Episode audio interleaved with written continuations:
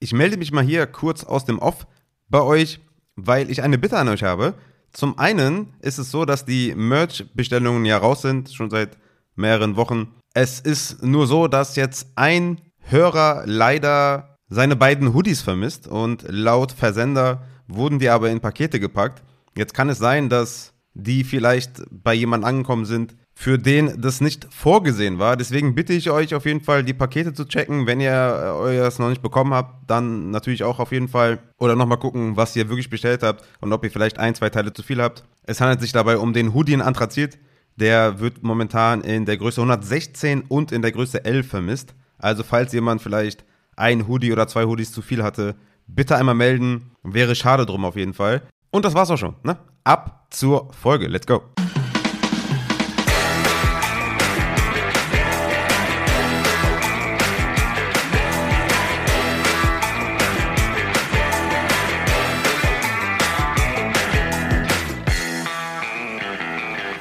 Herzlich willkommen, meine lieben Fantasy-Football-Freunde, zu einer neuen Folge von Upside, dem Fantasy-Football-Podcast. Heute Start, Sit, Saturday für Woche acht. Es ist schon Woche acht. Es ist nicht unfassbar, seid ehrlich. Wenn ihr in den Spiegel schaut und euch laut einmal vorsagt, wir haben Woche acht, dann bin ich mir sicher, dass das Spiegelbild sagt, what? Really? Ja, es ist wahr. Wir sind nicht mehr viele Ws davon entfernt, in die Playoffs einzuziehen. Vor allem natürlich, wenn wir einen sehr, sehr positiven Rekord haben, vielleicht ungeschlagen noch sind, vielleicht ein, zwei Niederlagen haben.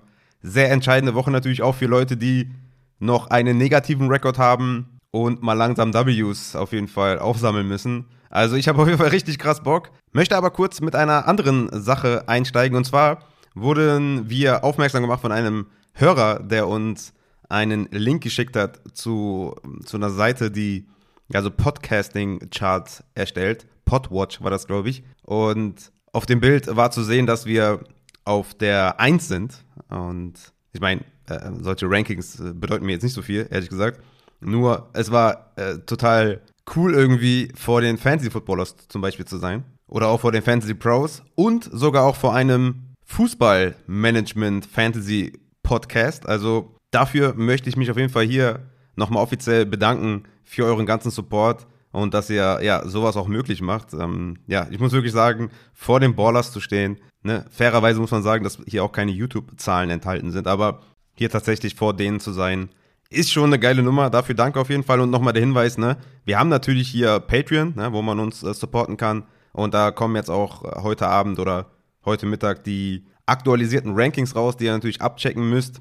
Plus Receiver-Flex-Rankings werde ich jetzt auch wieder einführen, mich da nochmal ransetzen, da, da haben einige gefragt, das werde ich natürlich euch erfüllen.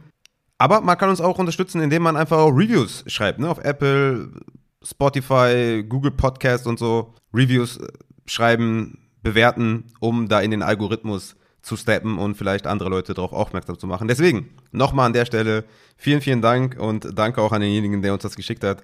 Hat mir einfach die Laune auf jeden Fall, ne?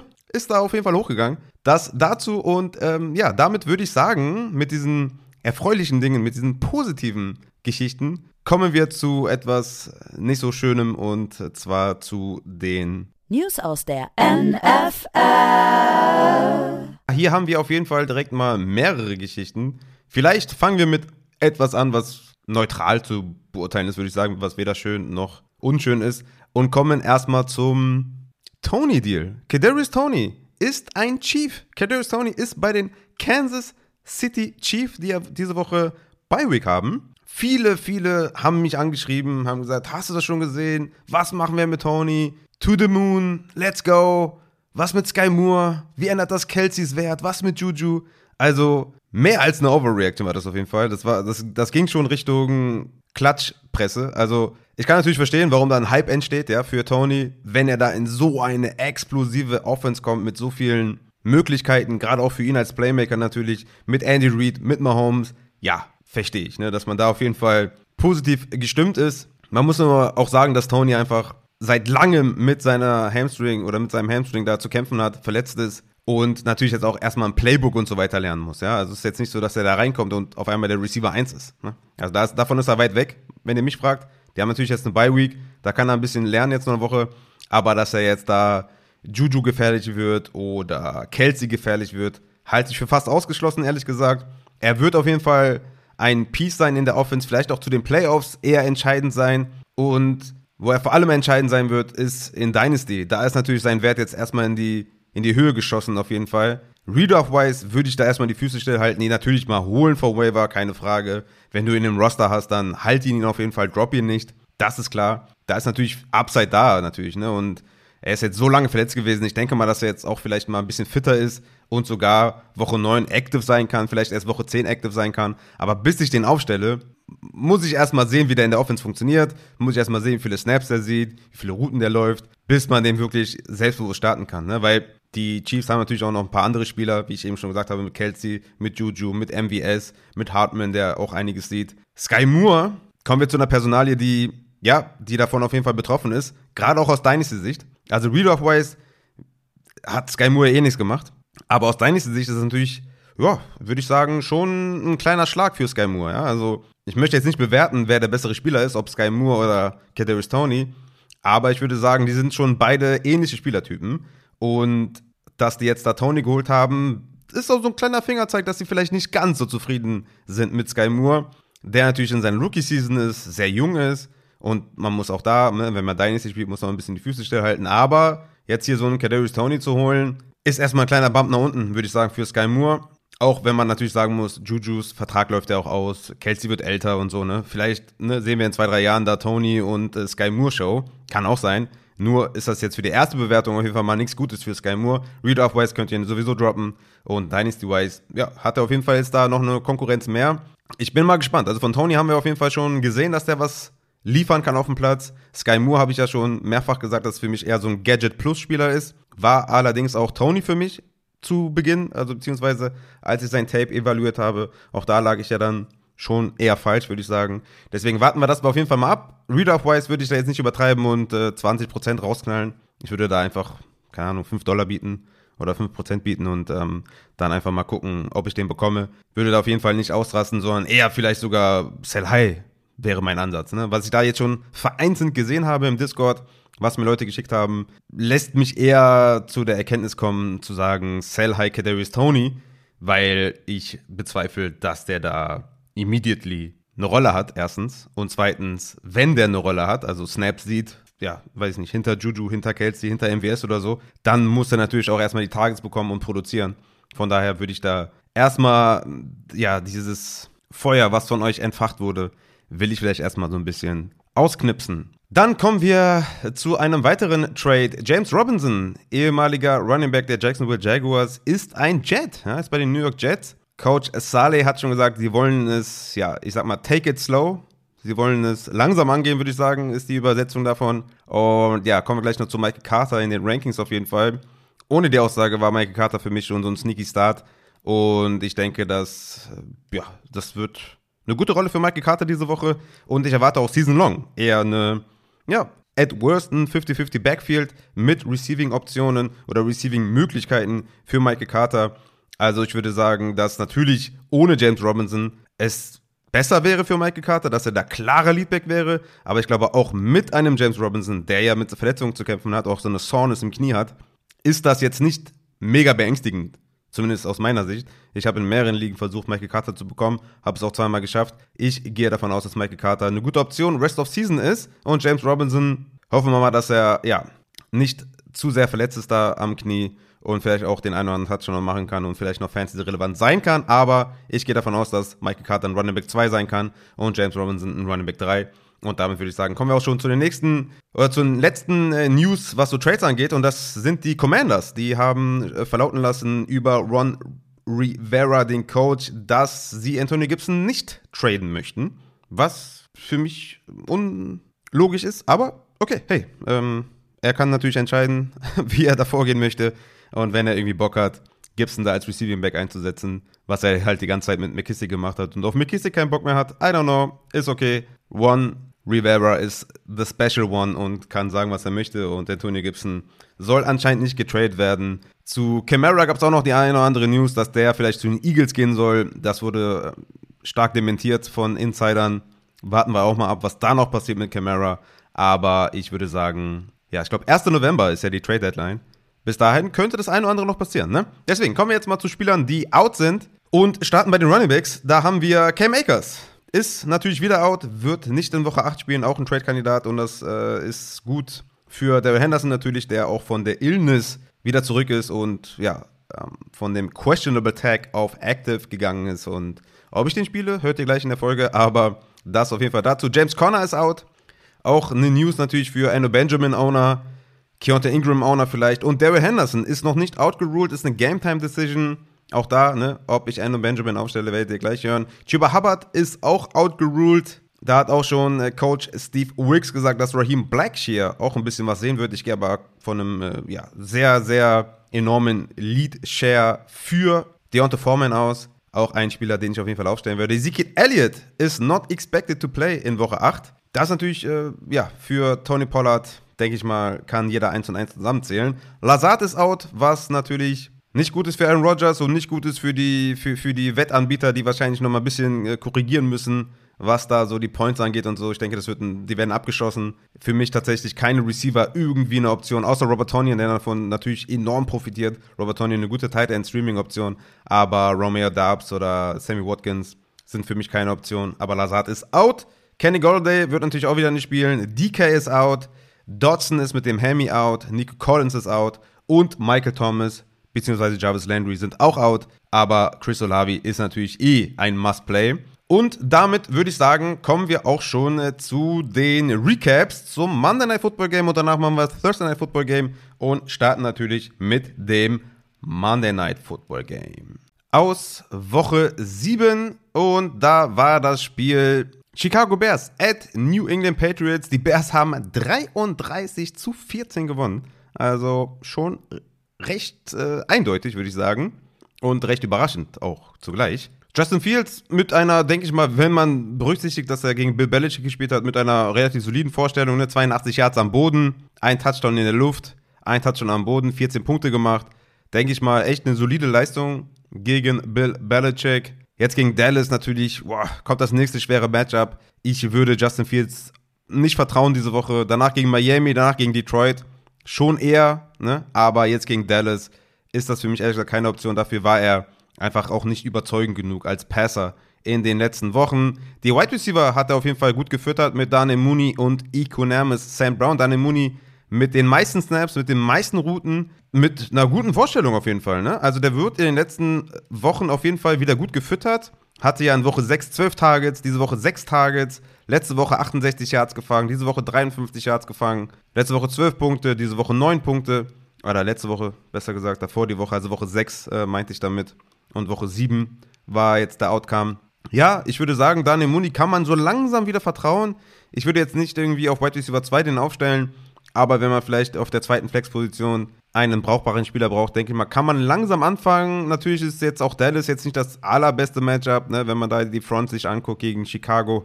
Das wird natürlich auch wieder sehr schwierig, aber gegen Miami. Gegen Miami, Darnell Mooney könnte man auf jeden Fall mal mit rechnen und den vielleicht mal aufstellen. Wie gesagt, E Q Sam Brown würde ich jetzt nicht überbewerten.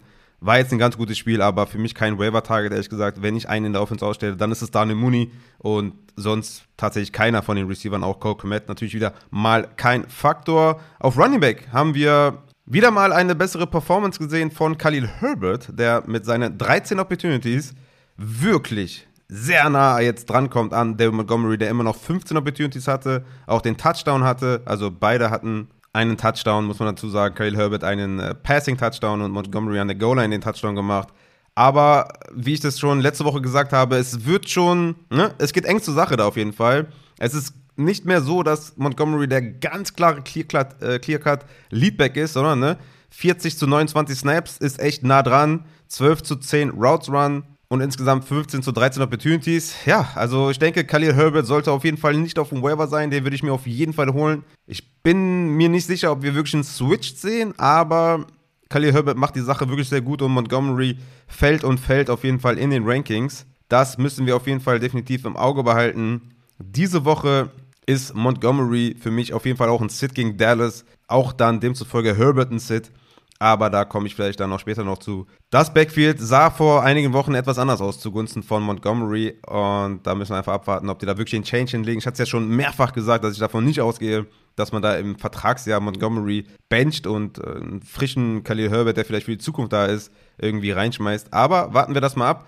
Das zu den Chicago Bears. Kommen wir zu New England Patriots, die ja da auf ja, Quarterback interessante Sachen machen. Bailey Zappi hat im Spiel Mac Jones ersetzt, kam rein, hot as fuck, mit einem Touchdown direkt abgeschlossen, den Drive und so weiter. Da ging die Bude auf jeden Fall, ne, fire up auf jeden Fall. Danach kam nicht mehr viel, wenn man ehrlich ist. Bailey Zappi mit keiner guten Vorstellung. Da hatte auch einen Fumble for Lost, hatte zwei Interceptions, glaube ich sogar. Ja, also Coach Belichick hat auch schon gesagt, dass Mac Jones nächste Woche startet, also diese Woche startet. Sorry, wenn ich da mal durcheinander komme, aber startet gegen die Jets in Woche acht. Soll ja wieder Mac Jones spielen, also ja, hat auch Full Practice und so weiter. Ist natürlich keine Starting-Option oder Streaming-Option, ist klar. Aber wir werden wahrscheinlich wieder mehr Mac Jones sehen.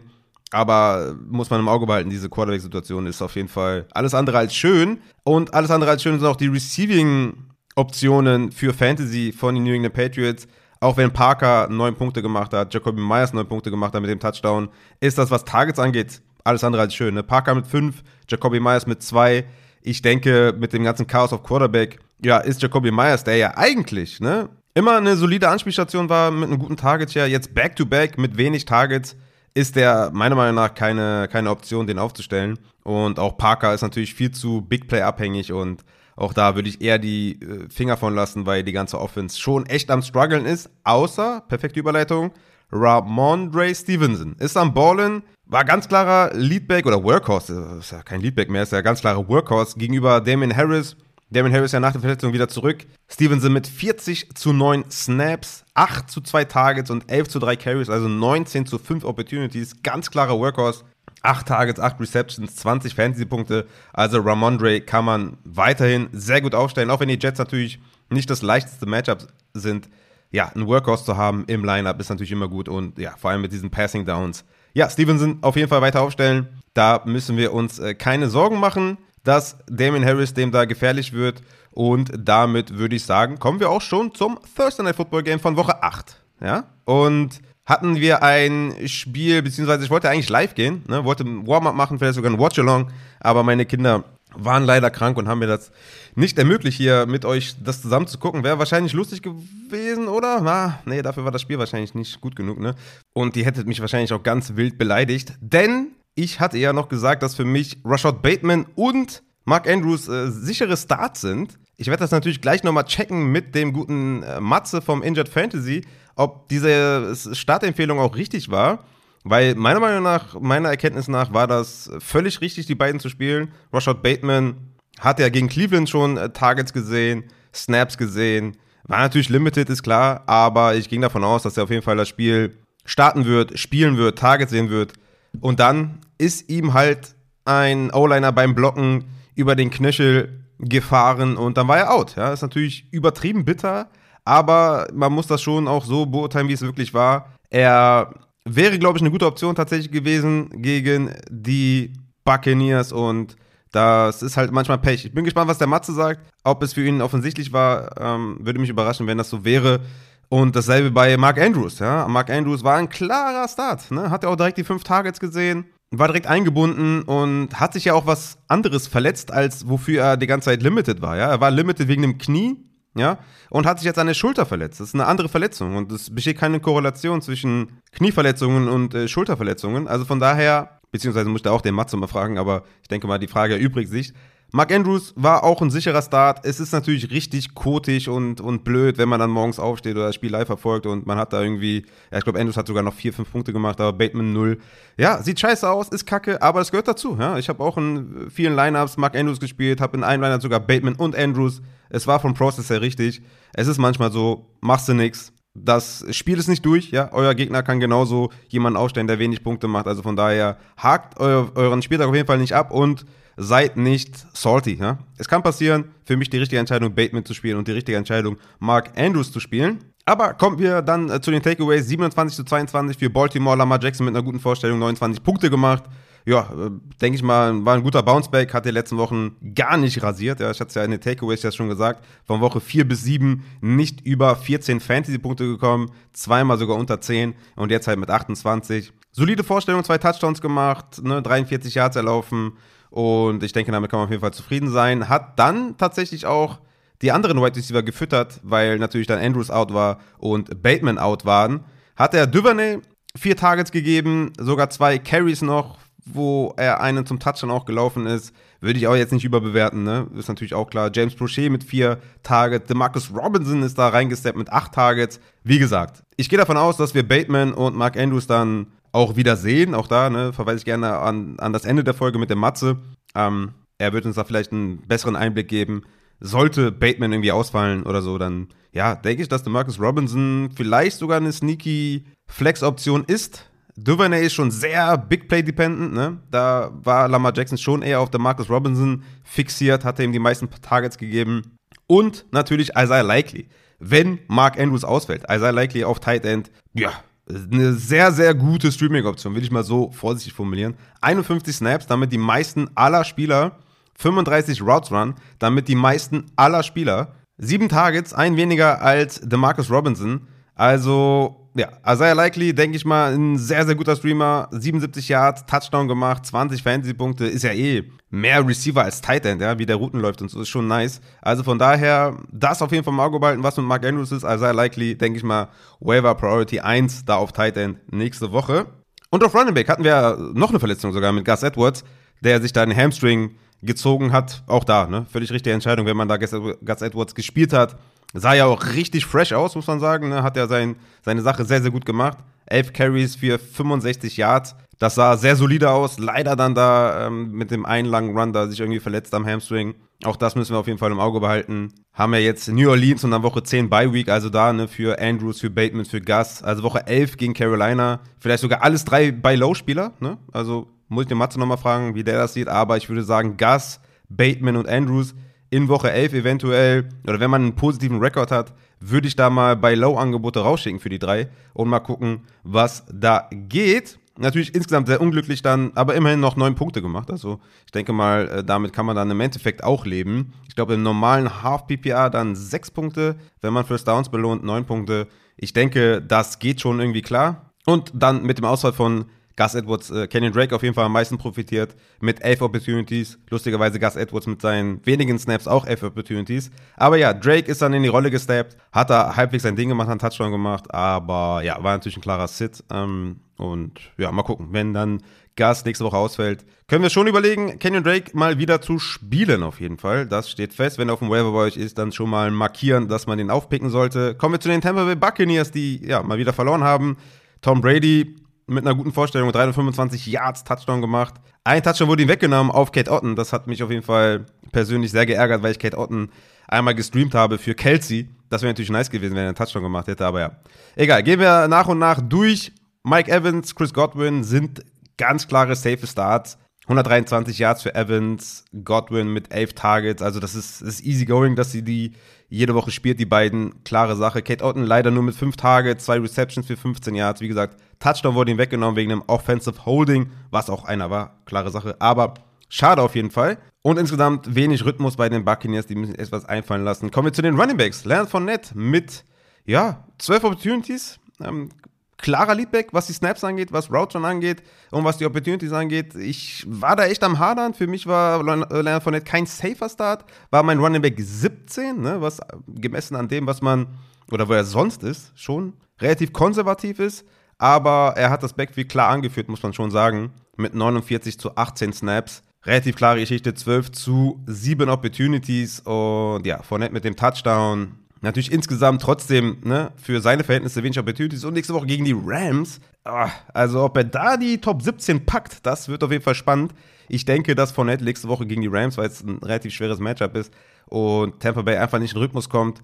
Ja, ähnlich wie diese Woche kein safer Start ist, aber kommt dann auf die anderen Optionen an. Ne? Rashad White mh, leider nicht den Impact gehabt, den man sich vielleicht erhofft hatte. Sieben Opportunities leider nur, wie eben schon gesagt. Drei Receptions ist halt irgendwie ein Deep Start in tiefen Ligen oder so. Jetzt nicht der sexy Pick, aber weiterhin auf jeden Fall ein Roster behalten. Den guten Rashad White. Und wenn man mit First Downs und so spielt, hat er neun Punkte gemacht. Also denke ich mal, trotzdem solide da auf meiner einen Running Back Position. Und ja, damit würde ich sagen, haben wir, glaube ich, da die Takeaways äh, fertig, ja, auch hier mit diesem Spiel. Wie gesagt, wenn ihr mich fragt und ihr fragt mich ja nicht so und ihr hört mir einfach nur zu, würde ich sagen, Gus Edwards, Rashad Bateman, Mark Andrews. Da werden viele Owner, werden dann nicht erfreut sein, ja? Wo sie heute auf, aufgestanden sind. Deswegen, buy low. Ich sag's euch. Es kommt die Bye Week und dann kommt Carolina. Buy low für mich. Wenn's der Kader hergibt, wenn man einen positiven Rekord hat. Das noch dazu. Und damit würde ich sagen, kommen wir auch schon zu den Start-Sits. Ne? Wir bekommen hier, oder ihr bekommt hier von mir Start of the Week, Strong Starts, Flexer mit Floor und Upside, Wide Receiver aus der zweiten Reihe mit Upside und am Ende noch den Injury Report mit dem guten Matze. Starten wir auf Quarterback. Mein Quarterback Start of the Week ist Tua Tagovailoa von den Miami Dolphins at Detroit. Ist natürlich ein juicy, juicy Matchup. Vegas projected siebenundzwanzig Komma fünf Punkte für Miami. Das Over-Under ist bei einundfünfzig Komma fünf.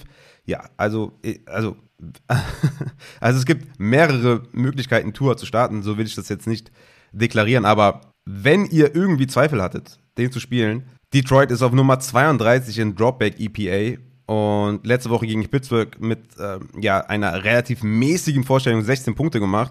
Jetzt Detroit, also ganz ehrlich, Tua, mein Quarterback fünf, auf jeden Fall aufstellen, wenn ihr da irgendwie denkt, ah, Upside fehlt mir ein bisschen und irgendwie, ne, habt ihr Bauchschmerzen? Ne, gegen Detroit auf jeden Fall safe aufstellen. Dann habe ich zwei Strong Starts für euch. Zum einen Kirk Cousins von den Minnesota Vikings, mein Quarterback sieben gegen Arizona. Das Over-Under ist bei neunundfünfzig, also relativ solide, würde ich sagen, für die, zumindest wenn man sich die diesjährigen Over-Unders anschaut, dann ist das relativ äh, hoch. Und Kirk Cousins als Quarterback sowieso ein bisschen undervalued, würde ich sagen. Ne? Minnesota zwölfter in Passing Attempts, vierter in Red Zone Attempts und sechster in Pace of Play.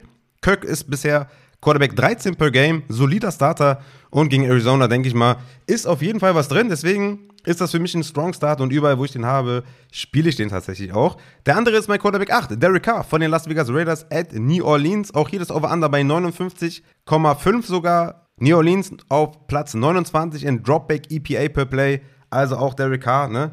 Mit Davante Adams, mit Renfrow, mit dem guten Running Game. Da ist was drin auf jeden Fall für Derek Carr, auch den würde ich auf jeden Fall aufstellen. Mein Streaming-Quarterback oder meine Streaming-Quarterbacks, denn ich habe euch mehrere mitgebracht, ist zum einen Jared Goff von den Detroit Lions. Da habe ich auch oft gesehen, dass man dem gar nicht vertraut. Da, ja, vergisst man auf jeden Fall, dass Amon-Ra Sankt Brown ja gar nicht da war letzte Woche, dass DeAndre Swift nicht da war, die beide wieder da sein sollen. Und gegen Miami, gegen eine Banked-Up-Secondary, das Over-Under bei einundfünfzig. Ey, Jared Goff ist für mich diese Woche ein Streaming-Quarterback. Und ich würde den komplett selbstbewusst aufstellen. Mit Amon-Ra zurück, mit Swift zurück. Jared Goff in der Woche, wo Herbert und Mahomes Bye Week haben, sicherlich ein guter Ersatz. Andy Dalton, mein Quarterback fünfzehn, auch ein Streaming-Quarterback, weil, ja, ich natürlich die, seit Wochen James Winston anspreche als Streamer und der deswegen wahrscheinlich auch die ganze Zeit nicht spielt. Andy Dalton wird starten gegen Las Vegas. Las Vegas Raiders ist das beste Matchup für Quarterbacks. Also, ne, besser kann es nicht sein. Okay, besser hätte es sein können, wenn Michael Thomas und Landry active gewesen wären. Aber ich denke auch ein Olavi, ein Tre'Quan Smith, ein Callaway und Johan Johnson werden dem Andy Dalton reichen gegen Las Vegas. Ich würde Dalton relativ selbstbewusst streamen. Dann haben wir natürlich noch die Personalie Ryan Tannehill, ja, der eventuell ausfallen könnte gegen Houston. Und wer ist sein Backup? Malik Willis, ein, ein athletischer Quarterback, der sehr gut zu Fuß ist. Also, wenn man Bock hat, ne, einem Rookie eine Chance zu geben, dann würde ich Malik Willis auf jeden Fall die Chance geben. Mit seinem Rushing ist er auf jeden Fall eine sehr, sehr ernsthafte Streaming-Option und bringt eine Menge Upside mit, gegen Houston auch noch. Also, das ist auf jeden Fall sehr, sehr spannend. Wenn Malik Willis bei euch auf dem Waiver ist und ihr habt Probleme, einen Quarterback zu finden, huh, also da würde ich äh, den Malik auf jeden Fall mal aufstellen. Das könnte echt juicy werden und vom Upside her sehe ich da auf jeden Fall mehr als bei einem Andy Dalton oder bei einem Jared Goff. Also von daher würde er auf jeden Fall ganz stark klettern in meinen aktualisierten Rankings. Aber das werden wir mal sehen, ob Ryan Tannehill dann tatsächlich fehlen wird. Kommen wir zu den Sits auf Quarterback. Da habe ich auch mehrere mitgebracht. Zum einen Matthew Stafford von den Rams gegen San Francisco, gegen Joey Bosa und die Front. Ähm, ich glaube, ja, ich glaube, das haben wir alle gesehen, dass Matthew Stafford damit nicht klarkommt. Für mich ein klarer Sit diese Woche und äh, hätte ich überhaupt gar keinen Bock, den zu spielen. Also da sehe ich auf jeden Fall Dalton drüber, auf jeden Fall Malik Willis, wenn er spielen sollte, drüber. Auf jeden Fall ein Goff drüber. Gegen San Francisco würde ich auf jeden Fall Matthew Stafford auf die Bank setzen. Aaron Rodgers at Buffalo, klarer Sit-Kandidat. Jetzt auch noch mit Alan Lazard raus. Also das, das kann ja nichts werden. Ihr, ihr braucht einen Ersatz für Aaron Rodgers. Den könnt ihr nicht aufstellen. Und einen habe ich noch. Russell Wilson, mein Quarterback vierundzwanzig diese Woche gegen Jacksonville. Ja, also kann natürlich sein, dass er da im Flugzeug die besten Methoden entwickelt hat, um zu spielen. Aber ich denke, das ist ein klarer Sit. Und Jacksonville ist auch ein bisschen rattig in der Defense, ne? Ich denke, dass äh, sogar vielleicht auch eine gute Streaming-Defense ist diese Woche. Ich dachte eher, Ripien spielt, deswegen war es eh eine gute Defense. Aber auch gegen Russell Wilson würde ich da jetzt nicht zögern. Und Russell Wilson ist ein, ist ein Sit. Also das, äh, denke ich mal, da sind wir uns einig. Und können rüber zu den Runningbacks kommen. Mein Runningback Start of the Week habe ich direkt zwei mitgebracht, äh, weil der eine von einer Injury profitiert, und zwar Tony Pollard, ne? Sieg ist out. Tony Pollard wird gegen Chicago Workhorse sein. Das, was wir ja ähm, seit mehreren Wochen und Monaten uns wünschen, wird passieren. Mal schauen, wo dann auch sein Upside tatsächlich ist, ne? Ich habe ihn auf sieben. Also ich wollte demonstrativ klarstellen, dass ihr den auf jeden Fall spielt. Tony Pollard, mein Start of the Week. Das muss knallen, das wird knallen. Ja, kann sich jeder freuen, der Tony Pollard hat. Und der andere ist Travis Etienne, mein Running Back dreizehn gegen Denver. Was mich so ein bisschen abschreckt, ist das Over-Under. Es liegt bei neununddreißig. Ja, das ist wirklich wenig. Ähm, da in London. Also, das, äh, da, also, ne, hätte vielleicht ein besseres Spiel sein können für alle, die jetzt da in London sind. Viel, viel Spaß auf jeden Fall. Aber Over-Under bei neununddreißig würde mich ein bisschen abschrecken. Etienne letzte Woche sechsundachtzig Prozent Opportunity Share, neunzehn Opportunities gesehen. James Robinson ist weg. Also, ich gehe davon aus, dass Travis Etienne, ja, sehr, sehr safer Start ist. Fehlt vielleicht ein bisschen das Upside von einem Pollard, ne, aber ja. Stellt Etienne auf jeden Fall auf. Kommen wir zu den Strong Starts auf Running Back. Natürlich habe ich wie immer Raheem Mostert mitgebracht, weil, ihr werdet es nicht glauben, ich habe schon wieder eine Raheem Mostert-Frage bekommen im Discord, in den D Ms. Ja? Schon wieder Raheem Mostert-Frage. Das ist frech. Ja? Aber der Raheem denkt sich auch so, was soll das, ne? Von den Miami Dolphins at Detroit. Detroit ist Nummer neunundzwanzig in Defensive Rush D V O A. Ist also eine Drehscheibe für Running Backs. Und die letzten vier Wochen Raheem Mostert mit achtzehn, einundzwanzig, sechzehn, einundzwanzig Opportunities und siebzehn Komma acht Touches pro Spiel. Was wollt ihr noch? Juicy Matchup. Er ist ganz klarer Leadback. Raheem Mostert muss in die Lineups. Dann habe ich noch einen anderen Strong Start, und das ist D'Onta Foreman, weil Chuba Hubbard ja ausfällt. Ich hatte ja noch gesagt, dass Foreman ja weniger Snaps und weniger Rushing Attempts gesehen hat als Chuba Hubbard. Da wird jetzt halt die Stelle frei gegen Atlanta, gutes Matchup. Er hat am Ende siebzehn Opportunities gehabt. Natürlich Blackshear im Receiving, aber ich denke, dass D'Onta Foreman, ja, ne, gegen Atlanta, also sie werden wahrscheinlich nicht so in, in Rückstand sein, wie es vielleicht in anderen Wochen der Fall sein wird. Deswegen, wenn ihr Foreman aufgegabelt habt vom Waiver Wire, dann ist jetzt die Woche, wo ihr ihn auf jeden Fall spielt, ne? Gegen Atlanta sollte das gut laufen, sollte die Goal-Line sehen. D'Onta Foreman für mich ein sehr guter Start diese Woche. Flexer mit Upside habe ich euch Aaron Jones mitgebracht, und da werden jetzt wahrscheinlich viele sagen, ja, aber gegen Buffalo, ernsthaft? Ja, gegen Buffalo, ne? Aaron Jones mit fünfzig Komma acht Touches pro Spiel in den letzten vier Wochen, zehn Targets letzte Woche gesehen, siebenundsiebzig Prozent Snaps, also super krasser, klarer Leadback gegenüber A J Dillon, und Lazard fällt halt aus. Ich denke, das wird Targets regnen für Aaron Jones, also Rodgers hat ja nicht mehr viele Optionen übrig. Hat ja auch quasi Romeo Daubs angezählt da in, im, im Podcast, ähm, wo er da meinte, ne, dass die jungen Leute mal absteppen sollen oder halt irgendwie keine Snaps mehr sehen sollen. Deswegen denke ich, dass Aaron Jones eine hohe Target-Share wieder sehen sollte. Und Targets sind halt sehr, sehr wichtig für Running Backs, weil das immer mehr wert ist als ein Rushing Carry. Deswegen Aaron Jones für mich ein Flexer mit Upside. Hat nicht den höchsten Floor. Floor sehe ich dann eher bei einem Michael Carter, ne, den ich eben schon angedeutet habe gegen New England, oder vielleicht bei einem Eno Benjamin, der vielleicht einen besseren Floor hat diese Woche, wo jetzt James Conner ausfällt. Bei Eno Benjamin ist es so, dass ich den nicht als Strong Start sehe, weil ich ein bisschen Angst habe, dass Darrell Williams fit ist, auf Third Down eingesetzt wird, dass wir Keaontay Ingram vielleicht an der Goal-Line sehen und dass Eno Benjamin vielleicht so ein Between-the-twenties-Guy ist. Also für einen Floor, Eno immer noch okay, ne? Aber ich würde nicht davon ausgehen, dass wir irgendwie zwanzig Opportunities oder so sehen, sondern eher vielleicht fünfzehn Opportunities, weniger Receiving, ne, Goal-Line hatte ja Keaontay Ingram auch schon letzte Woche, also bisschen so die Erwartungen zurückschrauben, bisschen für den Floor Eno finde ich immer noch gut, aber für Upside würde ich zum Beispiel einen Aaron Jones drüber sehen oder D'Onta Foreman drüber sehen. Es könnte sein, dass die Valuable Touches an der Goal-Line im Receiving vielleicht nicht an Eno gehen, aber auch da nochmal abwarten, was mit Darrell Williams ist. Ist ja eine Game-Time-Decision, ist jetzt auch nicht so, dass ich jetzt davon ausgehe, dass Darrell Williams da fünfzig Prozent Snaps sieht, aber vielleicht auch, ne, zehn, fünfzehn Snaps hier und da, vielleicht ein paar Third Downs, das wird schon wehtun. Und wie gesagt, Keaontay Ingram hat ja letzte Woche auch einiges gesehen. Also Eno Benjamin für einen guten Floor, ja, für Upside eher ein Aaron Jones oder ein D'Onta Foreman. Dann kommen wir schon äh, zu den äh, Sits. Und ich habe, ja, jetzt nicht gerade, also jetzt nicht, ne, Must-Sits, aber Swift und Singletary sind für mich welche, die wahrscheinlich, ja, ähm, wo die Leute Bock drauf haben, die zu spielen. Und ich würde sagen, mh, schwierig, ne? Also Singletary, das hat Ian Harrods ja ähm, getweetet, ist am besten, wenn es Close Games sind, ne? Also One-Score-Games. Also das, das zeigt sich, zumindest in den Snaps zeigt sich das, ne? Wenn die Buffalo Bills mit zwei Scores führen, dann gehen seine Snaps stark nach hinten. Da waren die Snaps bei neunundfünfzig, vierundfünfzig und vierundfünfzig Prozent. Bei einem One-Score-Game lagen sie bei dreiundsiebzig, achtundachtzig und sechsundachtzig. Ne? Also ich denke, gegen Green Bay wird es eine, wird es, die werden die auseinandernehmen und wir werden eventuell nicht viel Singletary sehen.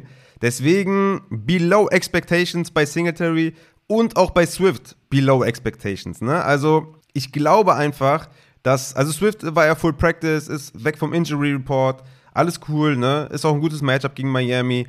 Aber das letzte Mal, dass Swift wirklich eingesetzt wurde wie ein Workhorse, war halt in Woche eins gegen Philly mit achtzehn Opportunities. In Woche zwei nur zehn, in Woche drei elf. Und ja, ich, ich denke einfach, dass der noch spärlich eingesetzt wird. Natürlich ist er gut, natürlich macht er mit wenig Opportunities viel. Aber ich würde schon gucken, dass ich vielleicht auf der Flex einen Wide Receiver aufstelle und vielleicht auf, auf Running Back zwei. Vielleicht habe ich jemand anders, ne? Es sind natürlich schwierige Zeiten für Running Backs und so, ich verstehe das. Aber bei D'Onta Swift wäre ich alles andere als super safe und ist für mich eher ein Sit als ein Start. Darrell Henderson von den L A Rams, der ja Leadback wahrscheinlich wieder ist, ist für mich auch ein Sit gegen San Francisco. Woche sechs hatte er siebzig Prozent Snaps und fünfzehn Opportunities. Das ist natürlich super nice, aber San Francisco ist richtig stark gegen den Run. Ich, ich glaube, die werden da schwer den Ball bewegen können und deswegen ist Darrell Henderson für mich ein Sit. Ich weiß, auch da ist es schwierig, einen Leadback zu sitten. Aber wenn man es kann, würde ich es tun. Und auch hier, ne, auf der Flex, eher auf den Wide Receiver gehen. Ansonsten noch natürlich das Denver Backfield auf jeden Fall sitten, ne, gegen Jacksonville. Ne, vierzehn zu elf Opportunities für Melvin Gordon. Aber dann Goal-Line für Murray. Also ich, ich hätte da auf jeden Fall keinen Bock drauf, da Gordon oder Murray zu spielen tatsächlich. Beide für mich ein Sit. Kareem Hunt für mich auch ein Sit, ne? Neun Touches pro Spiel in den letzten vier Wochen, fünf beziehungsweise sieben Opportunities in den letzten zwei Wochen, zwei Komma sieben Targets pro Spiel. Äh, ne, also das, das ist Hunt erstmal raus. Hoffen wir auf einen Trade. Ist momentan auf jeden Fall meiner Meinung nach nicht spielbar. Und A J Dillon natürlich auch ein klarer Sit. Genauso wie Jeff Wilson und Damian Harris von den New England Patriots. Aber ich will jetzt hier nicht irgendwie alle Spiele aufzählen. Check die Rankings, check die Notes und ich würde sagen, kommen wir zu den Wide Receivers. Mein Wide Receiver Start of the Week ist Amon-Ra Saint Brown von den Detroit Lions gegen Miami. Auch hier super viele Amon-Ra Saint Brown Fragen, wo ich einfach mir denke so, ey, guckt doch einfach auf die letzten Spiele. Amon-Ra, also wo er nicht verletzt war, ne? Guckt auf die letzten Spiele, wo er nicht verletzt war. Ey, der ist am Ballen, ne? Nehmen wir nur die letzten gesunden Spiele seit Woche dreizehn von zweitausendeinundzwanzig, hat er elf Targets pro Spiel, ist super safe, hat einen hohen Target-Share, macht viele Punkte, macht viele Touchdowns und Miami Secondary ist total angeschlagen. Also Amon-Ra Saint Brown ist mein Wide Receiver acht diese Woche, der muss in die Lineups. Da will ich keine Fragen sehen. Amon-Ra rein. Meine beiden Strong Starts sind Tyler Lockett von den Seattle Seahawks gegen New York Giants, weil natürlich D K Metcalf ausfallen wird. Lockett mit sieben Targets pro Spiel, fünfundzwanzig Prozent Target Share gegen eine ja, relativ weake New York Giants Secondary. Tyler Lockett für mich ein Must-Start, Strong-Start, rein in die Lineups. Und der andere ist natürlich Tyler Boyd, weil Ja'Marr Chase ausfallen wird. At Cleveland, super Matchup zum einen. Und Boyd in dreizehn Spielen, die entweder ohne Chase oder ohne Higgins waren, hatte er folgende Finishes. Viermal Top zwölf, also Wide Receiver eins. Viermal Top vierundzwanzig, also Wide Receiver zwei. Dreimal Top sechsunddreißig, also Wide Receiver drei. Und dreimal Wide Receiver fünf, also nur dreimal außerhalb der Top sechsunddreißig, dreimal inside der sechsunddreißig und achtmal Top vierundzwanzig. Also klarer Start, Tyler Boyd, Strong Start. Müsst ihr auf jeden Fall in die Lineups hauen gegen Cleveland. Das wird juicy für Tyler Boyd. Flexer mit Upside habe ich euch auch zwei mitgebracht. Zum einen Brandon Ayuk von den San Francisco forty-niners, weil Deebo Samuel ist out. Und das sollte viel Upside bedeuten, ne? Gegen die Rams sieben Komma fünf Targets pro Spiel hat Brandon Ayuk in dieser Saison mit einem zweiundzwanzig-prozentigen Target Share. Ist da der Wide Receiver eins in Sachen Routes Run. Und ja, mit Deebo out sowieso. Also Ayuk mit Upside. Also wenn ihr Upside sucht, safer Start für mich in den Flexer-Positionen. Der nächste ist D J Moore von den Carolina Panthers at Atlanta. Wer hätte das gedacht, dass ich D J Moore nochmal nennen werde? Ein Flexer und vor allem mit Upside nennen werde, ne? D J Moore, Flexer mit Upside, neun Targets pro Spiel in diesen letzten vier Wochen, dreißig Prozent Target Share. Und Atlanta wird mit Backup Cornerbacks spielen, ne? Casey Hayward ist out und A J Terrell ist out. D J Moore muss in die Lineups. Ich bin da selbstbewusst, dass er was zustande bringen wird. Flexer mit Floor habe ich euch auch zwei mitgebracht. Zum einen Jerry Jeudy von den Denver Broncos gegen Jacksonville. Ich hatte es ja schon mal gesagt. Für mich ist Sutton halt der mit dem Upside. Natürlich, ne, ist die Quarterback-Situation ist nicht gut und so. Aber ich hatte damals gesagt, dass Sutton für mich ein safer Start ist. Und bei Jerry Jeudy müssen wir halt gucken, wie ist das Matchup. Und das Matchup ist diese Woche richtig geil gegen Darius Williams. Super Matchup, sieben Komma acht Targets pro Spiel in den letzten vier Wochen, dreiundzwanzig Prozent Target Share. Ey, Jerry Jeudy gegen Jacksonville ist für mich ein guter Floor-Spieler. Der andere, den ich als Floor deklarieren würde, ist Brandon Cooks. Nico Collins ist out, ne? Cooks in den letzten Wochen nur mit sechs Targets pro Spiel in den letzten vier Wochen. Es geht gegen Tennessee. Es könnte, ne, schon acht, neun Targets regnen für, für Cooks. Die Offense könnte natürlich immer noch ein bisschen limitiert sein. Aber ich denke, Cooks für einen guten Floor würde ich ihn auf jeden Fall aufstellen. Jetzt auch mit den neuen News, dass Nico Collins out ist. Sowieso. Kommen wir zur letzten, äh, ne, vorletzten Rubrik bei den Wide Receivers. Und zwar die Wide Receiver aus der zweiten Reihe mit Upside. Da habe ich euch zum einen Wan'Dale Robinson von den New York Giants mitgebracht gegen Seattle. Wan'Dale Robinson letzte Woche Season High in Snaps mit neunundsechzig Prozent und Targets mit acht. Dazu noch siebenundzwanzig Prozent Target Share. Wide Receiver eins, Bellinger ist out, Tony ist sowieso nicht mehr da, Golladay ist out. Wan'Dale Robinson diese Woche für Upside auf jeden Fall aufstellen. Der andere aus der zweiten Reihe mit Upside ist für mich Zay Jones von den Jacksonville Jaguars gegen Denver. Targets in dieser Saison sind echt gut, ja. neun Targets in Woche eins, dann vier, elf, acht, fünf und zehn, also super solide.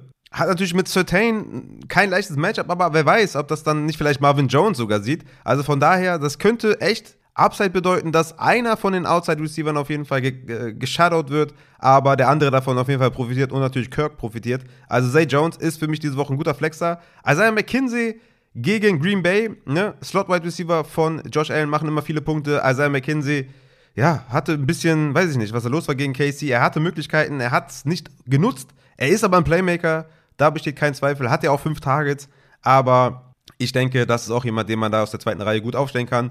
Und die beiden Receiver der Jets habe ich mitgebracht, weil Corey Davis wird ausfallen. Das bedeutet viel Playing-Time für Gary Wilson und Elijah Moore, hoffentlich zumindest, ja. Wer weiß, was sie dann da anstellen, aber ich hoffe einfach auf eine hohe Snap-Zahl für Gary Wilson, eine hohe Snap-Zahl für Elijah Moore und ich würde beide im Zweifel versuchen, mal aufzustellen, aus der zweiten Reihe für Upside. Eher Gary Wilson als Elijah Moore, aber ich würde beide mal als Wildcard deklarieren und im Zweifel spielen. Meine Sit-Kandidaten sind diese Woche Jakobi Meyers von den Patriots gegen die Jets, da fehlen die Targets einfach in den letzten Wochen und Jakobi Meyers meiner Meinung nach einfach nicht spielbar. Rondale Moore, der ja jetzt irgendwie Outside-Receiver ist in Arizona, möchte ich mir nochmal anschauen in den nächsten Wochen, wie da wirklich die Rollenverteilung ist. Michael Gallup von den Dallas Cowboys, ja, ist da Wide Receiver drei, sieht keine Targets, kannst du auch nicht spielen. Drake London mit vier Komma acht Targets pro Spiel in den letzten vier Wochen, kannst du auch auf gar keinen Fall spielen. Und ich habe noch zwei mitgebracht, so ähnlich wie bei Singletary, Below Expectations, Michael Pittman und Deontay Johnson. Michael Pittman, ne, mit neuen Quarterback, mit Sam Ehlinger, weiß ich nicht, wie das wird, ja. Würde ich lieber gucken, ob ich eine andere Option habe tatsächlich. Und Deontay Johnson gegen Philadelphia, erstens heftiges Matchup und zweitens fehlt einfach die Upside, ne. Es fehlt die Upside. Der Floor ist okay, weil fünfundzwanzig Prozent Target in den letzten vier Wochen, sieben Komma acht Points per Game mit Pickett, Season Long, zehn Targets pro Spiel, die letzten vier Wochen sogar acht Komma fünf Targets mit Pickett. Also, ja, der Floor ist da, ne? Aber die Upside fehlt halt komplett. Deswegen würde ich darauf erstmal lieber verzichten, Deontay Johnson aufzustellen. Und dasselbe geht bei oder für Michael Pittman. Und man könnte echt überlegen, ob man einen Wan'Dale Robinson oder einen Zay Jones da drüber spielt. Dann würde ich sagen, kommen wir zu den äh, Tight Ends. Und da habe ich euch, ja, ein paar offensichtliche mal mitgebracht, aber die ich mal kurz erwähnen möchte. Ne? Tyler Higbee ist zurück, soll fit sein. acht Komma sieben Targets pro Spiel diese Saison, zweiundzwanzig Prozent Target Share, den müsst ihr aufstellen. Pat Fryermuth macht seine Sache auch richtig gut, sechs Komma sieben Targets pro Spiel, für mich auch ein safer Start. Evan Ingram mit seinen sechs Targets pro Spiel, für mich auch safe. Dalton Schulz werde ich gleich noch mit dem Matze besprechen, wie, ob wir den aufstellen sollen. Aber ich bin eher bei Aufstellen tatsächlich. Warten wir mal ab. Greg Dulcich von den Denver Broncos, ne, neunzehn Komma fünf Prozent Target Share in Woche sieben, sechzehn Komma zwei in Woche sechs. Also das ist, ne, ein guter Trend auf jeden Fall gegen Jacksonville. Muss man meiner Meinung nach auch aufstellen. Robert Tonyan gegen Buffalo für mich ein super Streamer, weil Lazard ausfällt. Und Harrison Bryant von den Cleveland Browns, weil Njoku natürlich erstmal ausfällt. Und ja, da sind in Anführungszeichen sechs Komma sieben Targets und neunzehn Prozent Targets ja frei. Könnte man auch vielleicht mit anderen Tight Ends füllen. Aber ich denke, gegen Cincinnati sollten sie in den Rückstand kommen. Und Harrison Bryant sollte den einen oder anderen Target bekommen. Wenn ich sitten würde, ist Kyle Pitts und Hunter Henry, weil Pitts vier Targets pro Spiel hat in den letzten vier Wochen und Hunter Henry vier Komma fünf Targets pro Spiel. Ist mir einfach zu wenig. Würde ich beide einfach sitten und würde ich mich einfach nicht gut fühlen und da auf jeden Fall einen Harrison Bryant drüber spielen, einen Robert Tonyan drüber spielen, einen Taysom Hill für Boom Bust natürlich immer drüber spielen oder auch einen Greg Dulcich. Und damit würde ich sagen, habe ich extrem viele Spieler genannt. Ihr sollt auf jeden Fall die Rankings checken. Da sind die ganzen Notes drin. Die werden aktualisiert für euch, damit ihr da auch auf dem neuesten Stand seid. Sonntag wird es wahrscheinlich einen Start-Sit-Livestream geben, wenn die Kinder ein bisschen gesünder sind. Kommt da gerne dazu. Aber ich denke mal, hier habt ihr auf jeden Fall sehr, sehr viel gehört und könnt euch auf jeden Fall sehr, sehr viel rausziehen. Wenn ihr immer noch Fragen habt, checkt die Rankings. Ich sag's immer wieder, supportet, wenn ihr mögt. Da kriegt ihr auf jeden Fall was geboten. Und wenn ihr bei Patreon seid, könnt ihr auch die neue Fragen-Podcast-Folge euch anhören. Mit einigen Infos, glaube ich, die man da bekommt. Checkt das Ganze ab, gebt mir gerne Feedback zu verschiedenen Sachen, zu den Rankings, zum Fragenpod, zu allgemein irgendwas, was euch vielleicht auffällt. Hab immer ein offenes Ohr für irgendwie konstruktive Kritik. Deswegen, lasst mich das gerne wissen. Und ansonsten würde ich jetzt an den Matze ähm, weitergeben, beziehungsweise ich bin auch dabei, aber nur der Part, der irgendwie nichts weiß. Deswegen leite ich weiter an den Matze und wir hören uns mal ein paar Injuries an und checken mal ab, was wir da vielleicht machen können. Wie gesagt, Baltimore, ich bin der Meinung, und ich bin sehr gespannt, was Matze sagt, dass wir da ein Buy-Low-Fenster haben für die Baltimore-Spieler. Also, ab zu Matze. Let's go. Sehr gut. Damit sind wir jetzt hier auch bei den Injuries, beim Injury-Update mit dem guten Matze. Matze, schön, dass du wieder da bist. Ich freue mich sehr. Wir haben viel zu bereden. Was geht bei dir? Einen wunderschönen guten Tag auch von mir. Ähm, ja, sehr, sehr viel los auf jeden Fall. Auch bei mir, Fantasy-technisch, äh, den einen oder anderen Trade durchgeführt diese Woche, der Diskussionsstoff geführt, Diskussionsstoff gesorgt hat. Ich erinnere mich. Hatten wir ja kurz unter der Woche ganz kurz geschrieben, genau. Und dann noch ein, zwei Sachen, sogar in meiner Home-Liga. Und das ist immer, äh, ja, ich sag mal so, Trades passieren da so alle Schaltjahre mal, sage ich jetzt gefühlt. Und direkt Aufruhr, wie kann das sein? Und oh, und oh. Und ähm, nee, ansonsten alles fit, ich hab Bock. Ähm, Woche acht steht vor der Tür. Ich bin leider doubtful für Woche acht. Äh, meine Mutter hat runden Geburtstag am Sonntag, also ich bin wahrscheinlich in der Red Zone nicht vertreten. Bisschen schade, ja, obwohl man sogar eine Stunde länger gucken kann eigentlich, ne? Ja, wir haben Zeitverschiebung, stimmt. Aber du bist ein guter Sohn, das merke ich schon, das merke ich. Also bei mir, da würde ich echt mit mir hadern, was ich tun würde. Aber ja, ja nee, wo das du, muss wo schon du, sein. Wo du Trades ansprichst, die du, die jetzt vielleicht äh, für äh, Furore gesorgt haben, ähm, die, das, mit einem Grund, warum ich gar keine Home Leagues mehr spiele. Aber ich habe zum Beispiel auch, auch einen Deal gemacht diese Woche, James Conner abgegeben, also in einem, in einem Package, äh, James Conner bekommen, sorry, und Eno Benjamin abgegeben. Und heute kam die News, dass äh, Conner out ist. Sehr bitter auf jeden Fall. Ja, das schmerzt natürlich, aber ja, wer weiß, wie lange das noch so geht. Also ich denke aber, für die restliche Saison wird Conner dann schon wieder übernehmen, also wenn er fit ist. Ich glaube, ja, aber meine Runway-Situation ist echt nicht so, dass ich jetzt sagen kann, okay, das kann ich jetzt verkraften, so, dass er ausfällt. Ich baller okay. jetzt mhm. Latavius Murray für das W rein, Junge. Richtig geil. Also, Junge, ich würde let's sagen, go, jawohl. Let's go. Für diese Ver- Verzweiflungstat eignet sich das auf jeden Fall gut, wenn wir jetzt in die Injuries reinsteigen. Du hast mir auf Quarterback zwei aufgeschrieben, die ich jetzt äh, gar nicht so auf der Rechnung hatte. Ähm, zum einen Ryan Tannehill, wo dann aber ja kurz vor der Aufnahme, die ich ja schon gemacht habe, auch reinkam, dass der ja eventuell nicht spielt und sogar Malik Willis Chancen hat zu spielen. Also Malik Willis auf jeden Fall aufpicken vom Waiver, wenn ihr da in Superflex-Ligen spielt. Was kannst du zu Ryan Tannehill sagen und wie wahrscheinlich ist es, dass der ausfällt? Ja, jetzt äh, nach heute tatsächlich glaube ich wirklich, dass er ausfallen wird. Er hatte am Mittwoch nicht trainiert, das war ja mehr oder weniger zu erwarten. Dann Donnerstag hatte man schon so einen leichten Hoffnungsschimmer, oh, Limited Practice. Und dann kam heute direkt das Downgrade wieder zum Did Not Practice. Also ja, grundsätzlich, glaube ich, sieht das nicht ganz so gut aus. Vor allem, weil Tannehill ja auch eher dann auch mal ein Quarterback ist, der selbst ein bisschen rumscrambled und laufen mhm. kann. Also ich glaube, das wird ihm schon so ein bisschen arg limitieren. Ähm, gut, jetzt ist ja natürlich auch die Frage, gegen Houston muss man so viel werfen und, und als Quarterback scramblen. Ich glaube, einfach nur den Ball zu äh, Henry geben und der macht dann wieder seine vierzig, fünfundvierzig äh, Fantasy-Punkte. Ähm, also ich glaube tatsächlich nicht, dass er spielt. Ähm, ansonsten hatte ich jetzt nochmal geguckt, was, was gab es da so für vergleichbare, vergleichbare Werte äh, die letzten Jahre. Da war Mahomes zum Beispiel zwanzig neunzehn, der hat eigentlich, äh, war sogar eins Komma acht Punkte besser mit einem äh, Ankle-Sprain und null Spielenpause. Und Carson Wentz hatte auch nur minus null Komma sieben Punkte, wobei der jetzt ja auch eher nicht so der, der Läufer ist. Ähm, also grundsätzlich, ja, wenn er spielt, ähm, und man jetzt, also wenn man Tannehill spielen muss, sage ich jetzt mal, dann kann man ihn auch äh, trotzdem spielen, auch der, trotz der Verletzung, würde ich sagen. Aber ich glaube nicht, dass er spielt. Okay, ja, ich denke auch, dass Malik Willis vom Waiver war auch immer in Starts, ähm, ja, ein Streamer, definitiv, wenn der den Start bekommt, alleine durch sein Rushing natürlich. Ja, sind wir mal gespannt, was Malik Willis so auf die Beine stellt. Wer das jetzt gecheckt hat, der ist auf jeden Fall ganz groß. Dann kommen wir zum nächsten Quarterback, das ist Russell Wilson. Der soll ja spielen. Was hältst du denn davon? Ja, ist, ist Schmutz, meiner Meinung nach. Also auch schon wieder, auch schon wieder diese, diese, diese, diese Aktion da, ich weiß nicht, hast du das mitbekommen mit dem Interview da im Flugzeug, wo es zehntausend äh, Memes danach gab? Ja, die Memes waren absolute Weltklasse.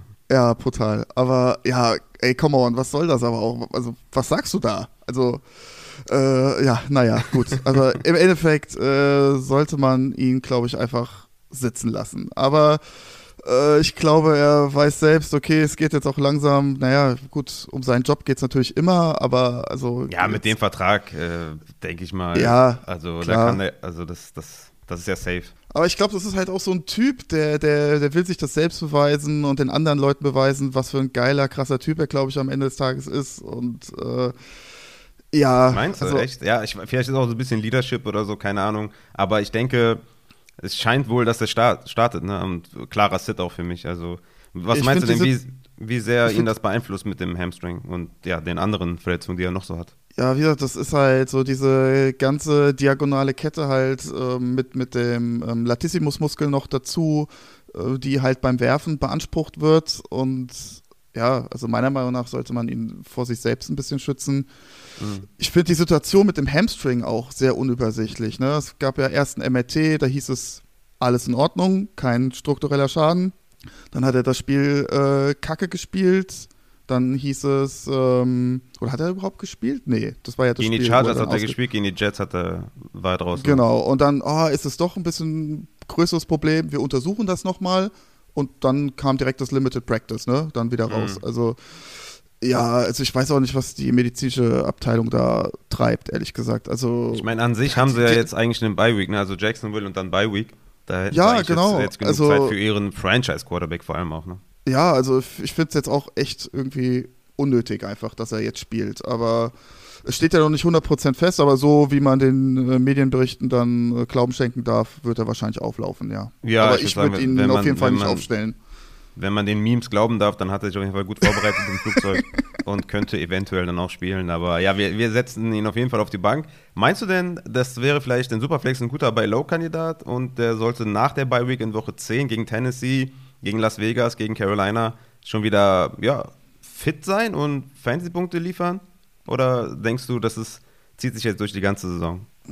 Ja, das ist halt so ein bisschen das Problem, wenn du halt jede Woche gibst du dir das Limited Practice, du machst immer nur so halbgar mit und äh, dann spielst du sonntags und da ist, brauchst du halt die hundert Prozent und wenn du die nicht liefern kannst, also das ist schon eine große Gefahr, gerade bei diesen Weichteilverletzungen, dass sich das dann über Wochen hinzieht, also da gibt es ja genug Beispiele, sei es jetzt äh, ein Tony oder ähm, Christian Watson jetzt bei den Packers, wo das auch immer wieder mit Hamstring, on, off, on, off und also die Gefahr besteht auf jeden Fall. Hm. Okay, also dann, ja, also sollte man zwei oder einen guten oder drei solide, sagen wir einfach mal im Grunde genommen, drei solide Quarterbacks haben, dann würde ich jetzt nicht sagen, tradet für Russell Wilson. Ja, würde ich jetzt auch äh, mal auch mir mal anschauen, wie, wie sieht es natürlich jetzt an, am Samstag, Samstag, äh, Sonntagnachmittag äh, in London aus.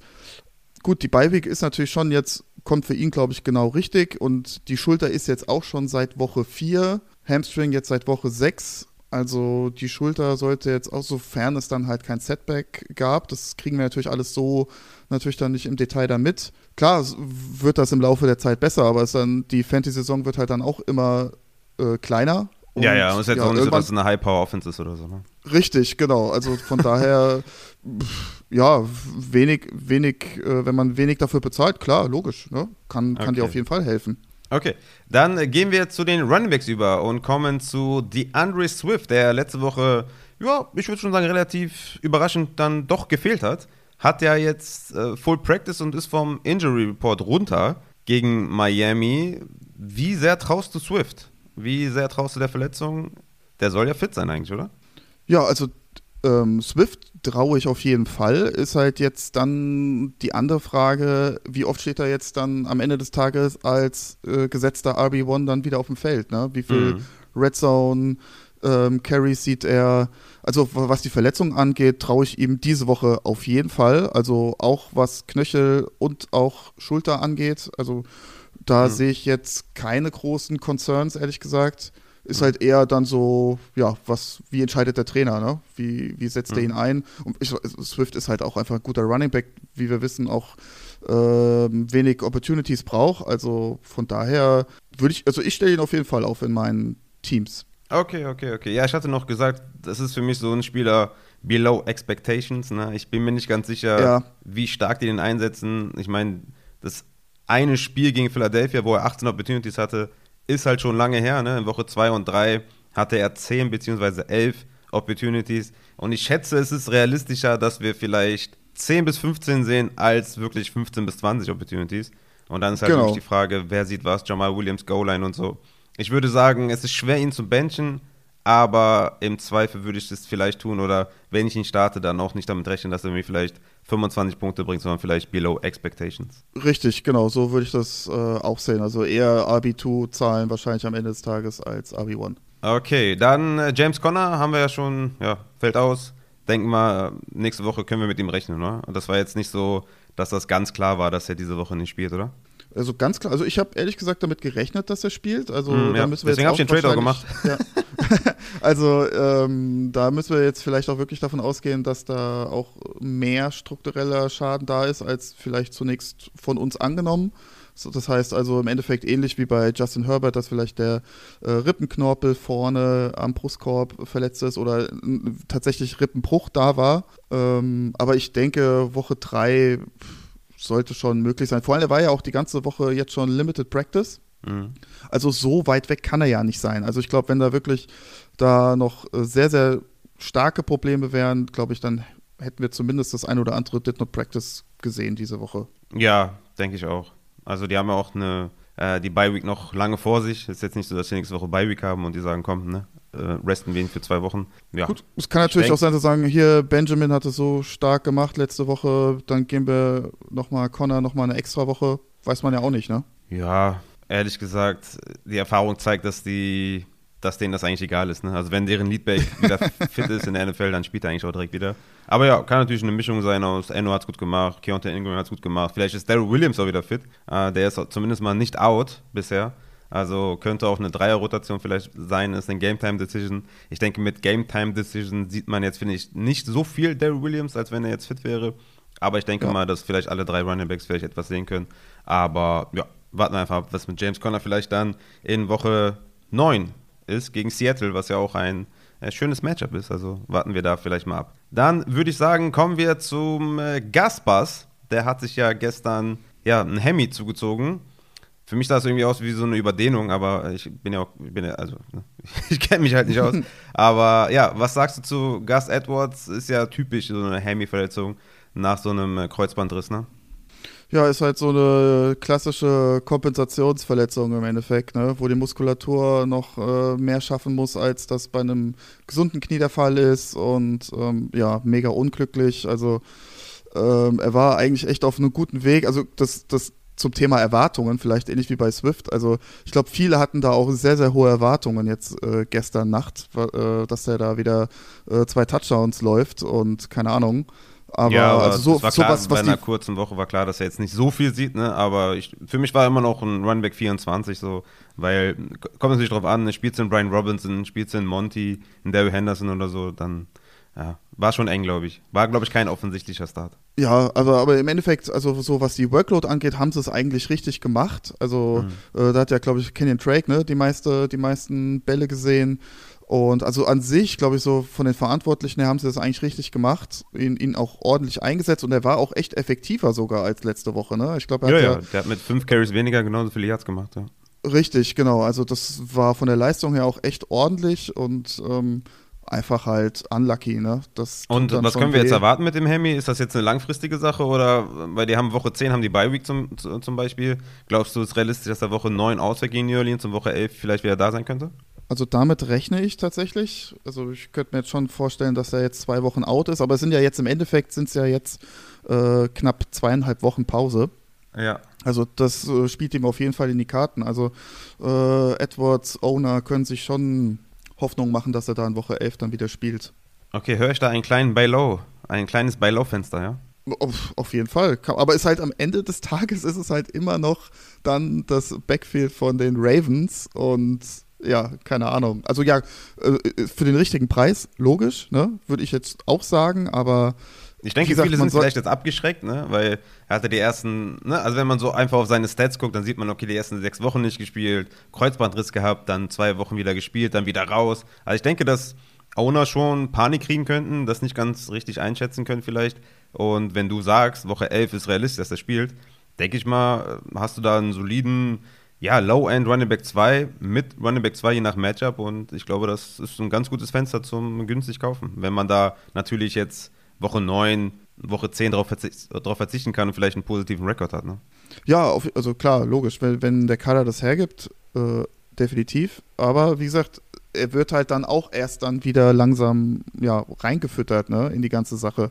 Also ist ja jetzt nicht so, dass er da direkt äh, wieder seine alte Workload sieht. Also ich, ja, sollte man auch dann mit den Erwartungen so ein bisschen, ähm, bisschen runterschrauben, aber zum Ende der Fantasy-Saison sollte er dann auf jeden Fall auch dann wieder viel, viel mehr äh, Bälle sehen. Ja, klar. Woche fünfzehn spielen die gegen Cleveland, Woche sechzehn gegen Atlanta und Woche siebzehn gegen Pittsburgh. Ich würde sagen, buy low, wenn man da auf jeden Fall einen guten Rekord hat und sich das leisten kann. Ja, dann würde ich sagen, kommen wir vielleicht zu den Wide Receivern, wenn du auf Running Back nichts mehr hast. Äh, ich schau mal ganz geschwind. Was haben wir denn hier? Ähm, ja, äh, achso, ähm, Josh Jacobs ist auf dem Injury Report schon die ganze Woche mit einem Limited Practice. Mit Fuß, ich weiß jetzt nicht, was heute war, aber, aber da kommt vielleicht noch die Nachricht. Aber habe ich jetzt gar nichts gehört, ehrlich gesagt, so in, in, in den News. Also ich scheint wohl nichts Ernsteres zu sein. Äh, aber ansonsten, nö, alles durch, Running Back-mäßig. Okay, dann äh, Josh Jacobs im Auge behalten auf jeden Fall.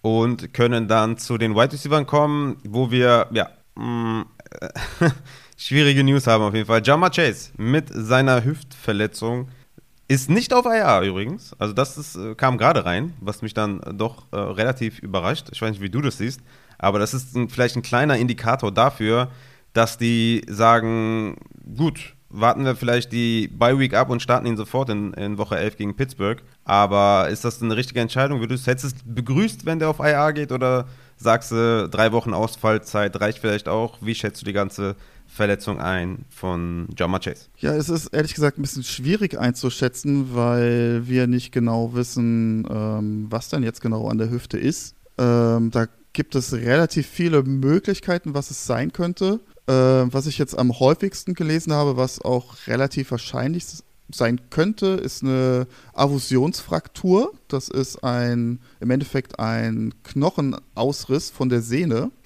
Ähm, wo, ja, da gibt es dann Fisch, bei der Hüfte natürlich dann auch mehrere Möglichkeiten an Muskeln, die das machen könnten. Und ansonsten, was auch noch eine Möglichkeit wäre, eine, ein Labrumabriss am, am Hüftgelenk. Das muss, kann man sich so ein bisschen vorstellen wie an der Schulter. Das hört man ja immer häufiger, dass das äh, Labrum da abgerissen ist. Das ist im Endeffekt ja so ein, so eine, ja, so ein Anbau, sage ich jetzt mal, an Knorpel, an der, an der Hüftpfanne, die im Endeffekt einfach das Hüftgelenk noch ein bisschen äh, stabilisiert und passender macht. Und ähm, das, wenn, wenn da so ein bisschen das Labrum abgerissen ist, das tut sehr, sehr weh, wenn man dann ähm, das Bein anbeugt zum Beispiel, also sehr, sehr schmerzhaft. Ähm, wobei das eigentlich auch immer dann als, ja, Labrumabriss deklariert wird. Deswegen glaube ich jetzt auch eher nicht, dass es das ist. Ähm, eine Acetabulumfraktur, also sprich eine Hüftpfannenfraktur, kann ich auch ausschließen, weil das wäre definitiv Season-Ending. Von daher kann ich mir gut vorstellen, dass es eine, wie gesagt, Avulsionsfraktur ist. Vom wahrscheinlich, ich gehe davon aus, das wird wahrscheinlich am meisten Sinn machen, so von den Bildern auch vom, vom Rectus femoris, das ist im Endeffekt ein Teil von Vieren vom äh, Quadrizepsmuskel. Und ähm, der setzt vorne an an unserer Hüfte.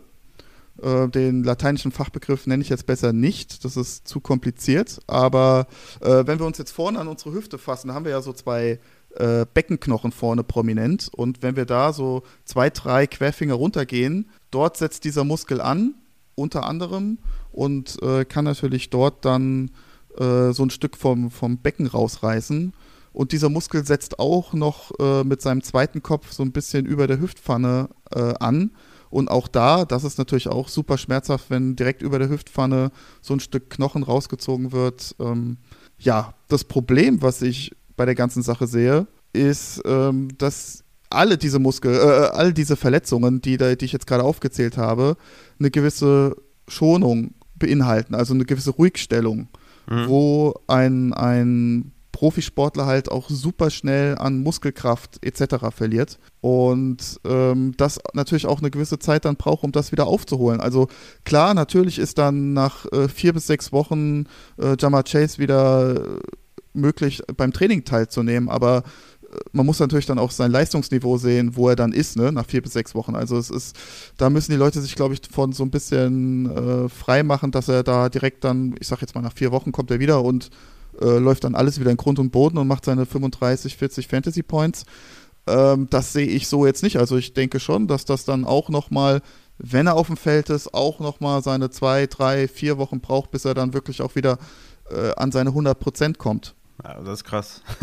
Das ist auf jeden Fall sehr krass. Also, also wenn es das ist, vorausgesetzt natürlich. Ja. Ne? Also wir ja. wissen es ja nicht. Ne? Also ähm, ansonsten... Ich meine, was sagst du denn dazu, dass er nicht auf I R ist? Das ist, ist das vielleicht ein Indikator dafür, dafür dass es vielleicht mehr nicht so schlimm ist, wie du jetzt vielleicht ausgehst? Weil macht eigentlich ja, keinen Sinn. Ne? Also, ähm, ja, das, das ist tatsächlich auch bei dem einen oder anderen Spieler äh, immer so die Frage, wo man dann hört, naja, mit dem Talent von... dem und dem Spieler, den wollen wir ja nicht auf I A A setzen und ihm die Chance nehmen, dass er vielleicht früher zurückkommt. Und diese blauäugige Herangehensweise da in der N F L so, ja, er könnte ja eventuell früher zurückkommen. Also das kann ich null Komma null nachvollziehen, ehrlich gesagt. Also, weil, also jeder Mediziner sollte eigentlich wissen, okay, ich habe eine Verletzung X Y, die und die Struktur ist kaputt und so und so lange braucht diese Struktur in der Regel, um zusammen zu heilen. Und das ist bei dir so, das ist bei mir so, das ist bei Ja'Marr Chase so und also ähnlich wie ich es auch bei Dak Prescott gesagt habe mit seinem Daumen, ne? Wo dann auch gesagt haben, ja, er könnte ja äh, nach vier Wochen wieder zurückkommen. Ja, klar, nach vier Wochen stand er oder stand er auch schon nach drei Wochen wieder auf dem Trainingsplatz, aber der Körper war halt bei weitem nicht so, ne? Und das Ganze drumherum. Also deswegen, also würde ich mich da so ein bisschen, also nicht so blenden lassen von diesen vier bis sechs Wochen. Klar, natürlich wird er wahrscheinlich dann auch wieder auflaufen, aber ja, wie gesagt, also selbst wenn es jetzt eine, ich sag jetzt mal, es ist jetzt eine größere Sehnenverletzung, auch das äh, benötigt eine gewisse Ruhigstellung, eine gewisse Schonung, eine Entlastung mit Unterarm-G-Stützen zum Beispiel und ähm, ja, also da geht schon viel Power verloren auf jeden Fall. Ja, das hört sich auf jeden Fall nicht so gut an für alle Chaser. Also ich bin da halt einfach ein bisschen skeptisch, aber ja. ähm, das ist halt so, in der N F L ist das halt alles so ge- gehypt und gepusht, ne? Je früher, desto besser. Und aber ist es im Endeffekt halt nicht, weil äh, der Spieler spielt scheiße, d- d- das Team ist sauer, sag ich jetzt mal, oder ist, mhm. ist nicht amused. Wir Fantasy-Owner sind sowieso sauer und ja, keine Ahnung. Also ich mhm. bin da nicht so euphorisch, ehrlich gesagt. Ja. Ich denke mal, eine interessante Einschätzung, gerade auch, weil sie ihn nicht dabei I R packen. Ich meine, Woche elf spielen gegen Pittsburgh. Ähm, ich weiß nicht, da kann ich auch Outside einfach spielen und das würde schon reichen, glaube ich. Also ich denke, das ist, ja, denke ich mal, eine relativ äh, gute Einschätzung, die den einen oder anderen vielleicht auch weiterbringt. Deswegen, ja, würde ich sagen, kommen wir zum nächsten Spieler. Das ist Alan Lazard, der ist ja raus mit der Schulterverletzung. Ist das was Ernstes oder sagst du, äh, ja, müssen wir halt eine Woche drauf verzichten? Ja, da wäre es natürlich auch schön zu wissen, was er genau hat. Ähm, ich habe mir das Video angeguckt und so wie ich das gesehen habe, war er irgendwie beim, beim Blocken und hat dann mit seinem linken Arm irgendwie ja so ins Leere geschlagen und dann hat er sich sofort die Schulter gehalten und es könnte so ausgesehen haben, als ob er die Schulter ausgekugelt hatte, ganz kurz, und ist mhm. dann wieder reingesprungen. Das wäre dann sowas Ähnliches wie äh, Dalvin Cook dieses Jahr.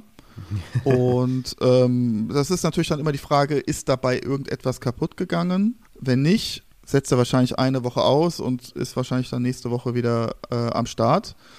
Wenn er natürlich jetzt äh, eine Rotatorenmanschettenverletzung hat, also sprich unsere ähm, vier Muskeln hinten am Schulterblatt, die äh, ja am, am Hinterseite vom Oberarm ansetzen und unsere äh, ja unser Oberarmkopf in der Schulterpfanne stabilisieren und zentrieren, das würde natürlich deutlich, deutlich äh, längere Ausfallzeit bedeuten.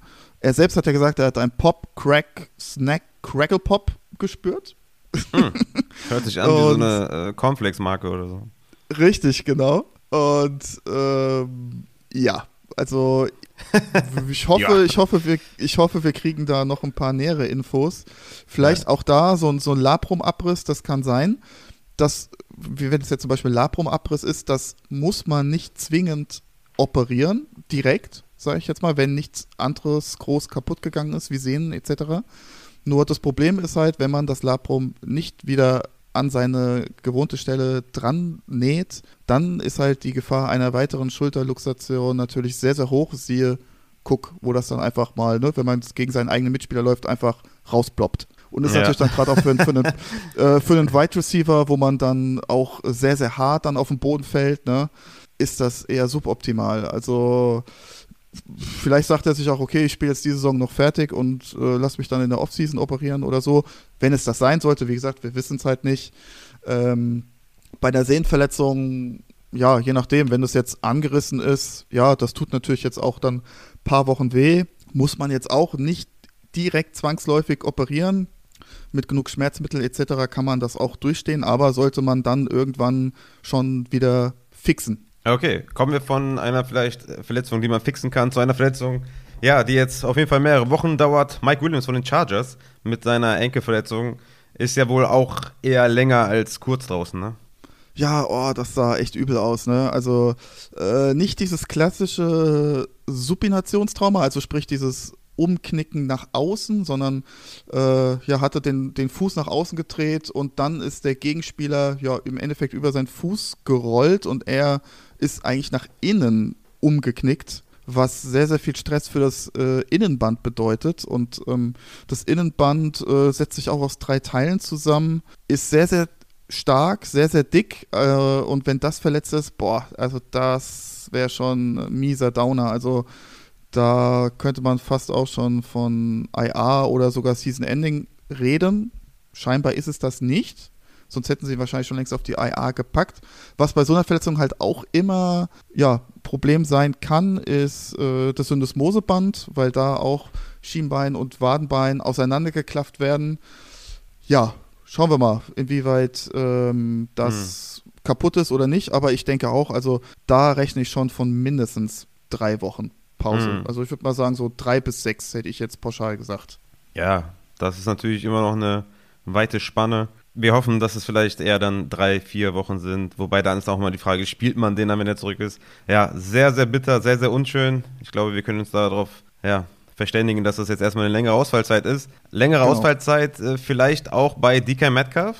Wie sieht es da aus eigentlich? Ja, D K Metcalf, ne, das ist ähm, mit dem M R T, das war ja wohl soweit in Ordnung. Das war genauso ein äh, cleanes M R T wie bei Dalton Schulz, wo aber auch trotzdem das hintere Kreuzband kaputt war. Also das hat mich dann auch wieder diese, äh, ja, wie soll ich sagen, diese Ausdrucksweise, dann musste ich ein bisschen schmunzeln, ne. M R T ist super, aber Patellasehne ist verletzt. Ne? Also so super. Wir haben nichts gefunden, ja aber sein.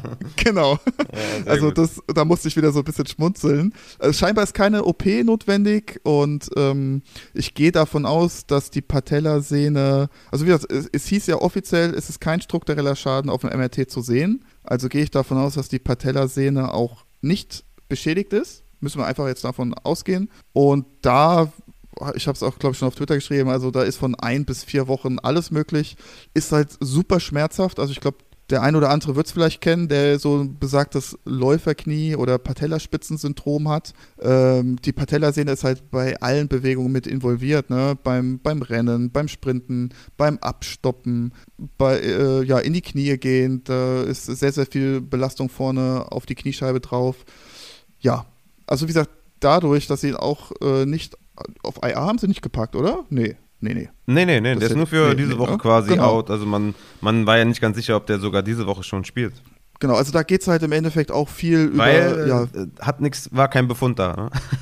Genau, also wie gesagt, also da geht es dann im Endeffekt auch viel um, um Schmerztoleranz. Wie viel Schmerz kann Metcalf äh, aushalten? Was kann man da vielleicht auch an, an Schmerzmitteln geben, dass er da auflaufen kann? Aber ähm, Woche neun ist jetzt nicht abgeschrieben, meiner Meinung nach. Also da kommt es halt wirklich auf den Befund an, den wir halt leider jetzt wieder mal nicht kennen. Aber das würde ich jetzt sagen, ist innerhalb von ein bis drei, vier Wochen sollte er dann schon wieder auflaufen können. Mhm. Okay, alles klar. Dann haben wir gerade Breaking News. Deebo Samuel mit dem Hammy-Out. Ich denke... Ist, ist out, ja. Ja, kam ja, gerade rein, ja, Hammy, äh, Deebo ist out. Du hast mir aber noch gesagt, dass der, dass der Hammy hat, das wusste ich gar nicht. Das ist natürlich, äh, yeah, und jetzt direkt raus, also das ist auf jeden Fall krass. Ja, denke ich mal, müssen wir einfach nächste Woche abwarten, oder? Das ist jetzt wahrscheinlich nichts Weltbewegendes, oder? Äh, boah, würde ich du bei Deebo Samuel, würde ich das nicht so sagen. Soll ich dir mal ganz kurz die Vorgeschichte mit Hammy bei ihm erzählen? Ja, ich weiß, er ist sogar Zweita- im College gewesen. Und so. Pass mal auf, zwanzig fünfzehn sieben Spiele raus, zwanzig sechzehn drei Spiele raus, zwanzig zwanzig zweimal jeweils drei Spiele raus, wegen Hamstring jeweils nur. Ja, ja. Also, ja. ja. ja. ja. Weiß ich nicht, ob das so kurzfristig ist. Ja, okay. Ja, müssen wir abwarten, ne? Hast, jetzt, hast du da jetzt irgendwie News, dass, also dass das schlimmer ist oder weniger schlimm? Weiß ich jetzt auch nicht, ne? Also, wir wissen nur, eine Historie ist auf jeden Fall da, aber ja, ja was willst du machen, ne? ist, ja, ist, ist halt scheiße. Ist, genau, ist halt scheiße. ja. ja, ähm... Ja, einige schlechte Nachrichten hier auf Wide Receiver, ne? Ähm, man verflucht ja die ganze Zeit die Running Backs, aber ja, ich hatte es ja schon im Fragen-Podcast gesagt, das ist so ein bisschen Recency Bias und die Wide Receiver sind auch nicht alle am Performen, sind auch jetzt viele verletzt, wie man sieht. Also ja, kommen wir vielleicht zu den nächsten zwei Kandidaten. Michael Thomas, auch immer noch Foot, was auch immer das ist. Und, also ich weiß, dass es Fuß heißt, aber was auch immer da jetzt genau falsch läuft. Keine Ahnung, Week to Week, wir müssen halt, ja, keine Ahnung, wir warten ja schon seit drei, vier Wochen, dass der vielleicht mal voll trainiert, vielleicht mal spielt, ist, ist mir, zumindest für mich, sehr undurchsichtig, was da abgeht. Das ist, also das ärgert mich auch maximal, diese Situation. Also generell, äh, Saints, medizinische Abteilung ist gesagt, bei mir hat sie schon mal gesagt, ja, ja, genau. Genau, also das ist echt bodenlos mittlerweile. Also ja. Was die da machen, das ist für mich ein absolutes Rätsel. Aber ich dachte, das wäre äh, Toe offiziell. Achso, ich, also ich meine, hier steht Foot. Hatte ich mir so rausgeschrieben. Und ich habe ich hab nämlich heute auch noch gelesen, ähm, da wurde der Headcoach befragt, ja, ist es denn ein Turf, ist, ist es ein Turf-Toe? Und der Trainer hat einfach nicht auf diese Frage geantwortet mhm. und wollte dazu auch gar nichts sagen, was wahrscheinlich auch besser ist. Aber ähm, okay. ich meine, ich mein, ähm, wie soll ich sagen, auch äh, das, was ich vorhin schon angesprochen habe. Also ich habe einen Spieler, der verletzt sich im Spiel, okay, ich, ich hole den raus. Gut, während dem Spiel kann ich gut kann man auch ein bisschen was machen äh, in der N F L. Da wird ein Röntgenbild gemacht, okay, äh, Fuß C ist nicht gebrochen, alles klar. Eventuell kann ich sogar noch einen Ultraschall schnell machen, gucken, ob irgendwelche Sehnen verletzt sind, ja, nein. Und ich weiß auch, das muss immer alles sehr schnell gehen und vielleicht ist das nicht gründlich. Auf jeden Fall ist er ja an dem Spiel, wo er sich verletzt hat, wieder an die Sideline gekommen und mhm. hat dann noch ist dann noch rumgesprintet und hat es dann noch versucht. Mhm. Und dann hat, ich weiß nicht, ob er gesagt hat oder dann der medizinische Staff hat dann gesagt, nee, geht nicht. Okay, und deswegen habe ich damals noch gesagt, ich glaube nicht, dass es was Ernsteres ist, weil er ja schon wieder da rumgesprungen ist an der Sideline. Ja, und jetzt ist er mit dieser Woche fünf ja. Wochen raus. Ja, richtig, genau. Aber, aber das ist genau das, was ich vorhin gesagt habe. Ich meine, dann hm. ist, dann untersuche ich den Spieler dann Montag oder am Wochenende noch oder Montag dann und dann habe ich ja gewisse Strukturen. Ich sage jetzt mal angenommen, er hat sich jetzt die Sehne verletzt. Sag ich jetzt einfach mal, am C da unten oder das C-Gelenk an sich. So, dann weiß ich, die und die Struktur ist kaputt und da kann ich schon mal grob rechnen. Also da weiß ich auf jeden Fall, muss der Spieler auf I R kommen oder nicht. Hm. Und das ist zum Beispiel auch, das habe ich nämlich auch dann vor Wochen gelesen, ja, man hat ja gehofft, Michael Thomas kommt dann früher zurück, weil der ist ja so ein Veteran und so ein toller, krasser Spieler, ja, aber das interessiert ja de, den Körper nicht, was für ein tolles äh, to- Talent Michael Thomas mhm. beim Footballspielen hat, ja, also wie gesagt, die, diese Strukturen heilen ja jetzt nicht schneller deswegen. Ja. Ich meine, klar kann ich drumherum alles schön geschmeidig machen und, und schauen, dass der Spieler nicht äh, zu viel Kraft verliert et cetera, aber ja, also diese Herangehensweise und genauso bei, bei äh, Winston und da mit, mit, der, mit dem Rückenverletzung. Ich sag dir ganz mhm. ehrlich, wenn er, wenn er am Anfang, äh, von Anfang an rausgenommen wurde, hätte er in Woche sechs, haben sie gegen die Cardinals gespielt, oder? War das Woche sieben? Nee, Woche sieben war das, genau. War jetzt letztes Wochenende. Da, hätt, da hättest du einen fitten Winston wahrscheinlich gehabt und hättest vielleicht das Spiel besser bestritten als mit Andy Dalton, der vier Interceptions, glaube ich, geworfen hat oder so. Ich sage ja, die, sag ja seit drei Wochen die ganze Zeit, holt euch Winston als Streamer und jedes Mal fällt er aus. Ja, und jetzt ist er, jetzt ist er healthy und äh, spielt trotzdem nicht, ne? Mm. Also da, da hat, er, hat er sich keinen Gefallen mit, damit getan, dass er da zwei Wochen lang äh, Krütze gespielt hat mit äh, ja, ja, frakturierten Wirbelkörpern. Mm. Also, ja, ja. Ja, ja, ja. Ja, ich äh, kann das verstehen, gerade aus äh, vielleicht äh, ja, mit einem medizinischen Auge darauf zu gucken, tut wahrscheinlich manchmal schon sehr weh. Für mich ist auch immer alles überraschend und hatte ich auch in dem Fragen-Podcast als so Takeaway, dass die Coaches mich dieses Jahr auch schon wieder sehr überraschen mit ihren Entscheidungen und vielleicht auch dann, ja, sowas wie ein, Co- wie ein Medical Staff und sowas. Ja, ist schon ein bisschen beängstigend, aber gut. Gehen wir von den Spielern weg, beziehungsweise kommen zum Thursday Night Football Game, da hatten wir ja Rashad Bateman und Mark Andrews, die ja fit deklariert wurden und wo ich zumindest gesagt habe, wenn die beiden fit sind, dann spiele ich die auch. So, dann kommt Rashad Bateman raus und da rollt dem ein O-Liner äh, über die Hacken und ist dann auch wieder das ganze Spiel raus. Was sagst du zu Rashad Bateman? Wie schätzt du jetzt die neue Verletzung ein bei ihm? Oder die alte, neue und wie schlimm, äh, ja, wie... Evaluierst du da, evaluierst du da äh, die Ausfallzeit? Ja, das hängt ganz davon ab. Ist, ähm, sind da die Bänder zum Beispiel verletzt ähm, am so berühmten Lisfranc-Gelenk oder Lisfranc-Linie? Wenn das der Fall sein sollte, dann ist wahrscheinlich die Season fast schon vorbei von Bateman. Ansonsten, wenn es jetzt einfach nur wieder eine, eine ich sag jetzt mal, starke Beanspruchung, Prellung von dem Mittelfuß ist, dann wird das wahrscheinlich auch wieder seine eins, zwei, vielleicht drei Wochen dauern und dann ja, er war zwei wird er Wochen wieder spielen. Raus. Woche fünf und sechs genau. Mal raus, dann ist, gegen Cleveland sechsundfünfzig ja so, Snaps gesehen haben. Genau, ist ja so ein bisschen ähnlich wie bei Najee Harris, ne?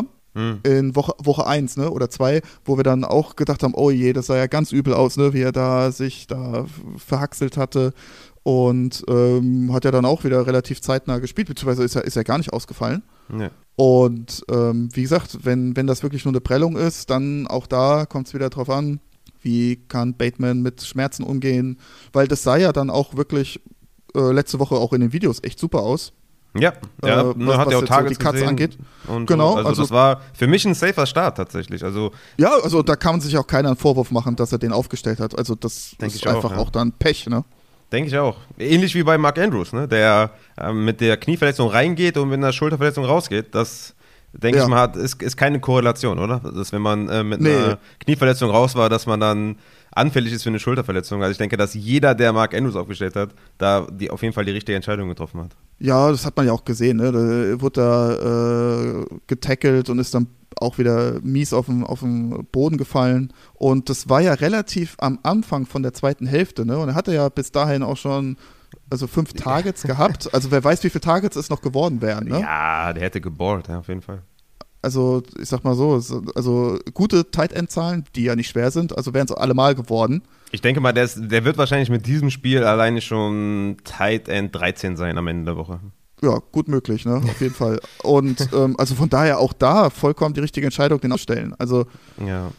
ja. Ist natürlich bitter. Was sagst du zu der Schulterverletzung? Sah das jetzt auf den ersten Blick halbwegs gut aus? Weil gut, auch da natürlich Coaches, Talk einfach nur, soll ja nichts Schlimmes sein, ne? Ja, äh, bei den Ravens sind auch alle Verletzungen nicht so schlimm.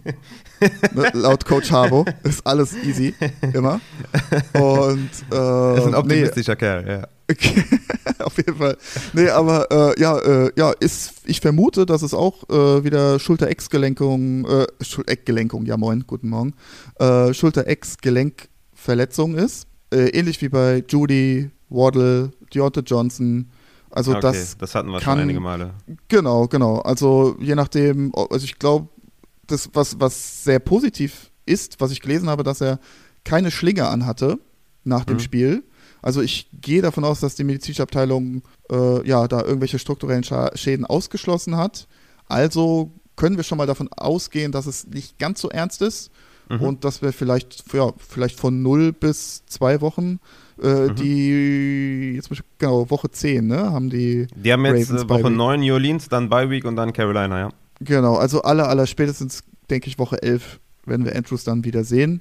Vielleicht sehen wir ihn auch nächste Woche wieder mit ein bisschen Glück, aber vielleicht auch da sagen sie sich, komm, geben wir dem Jungen nochmal dann zweieinhalb Wochen Zeit.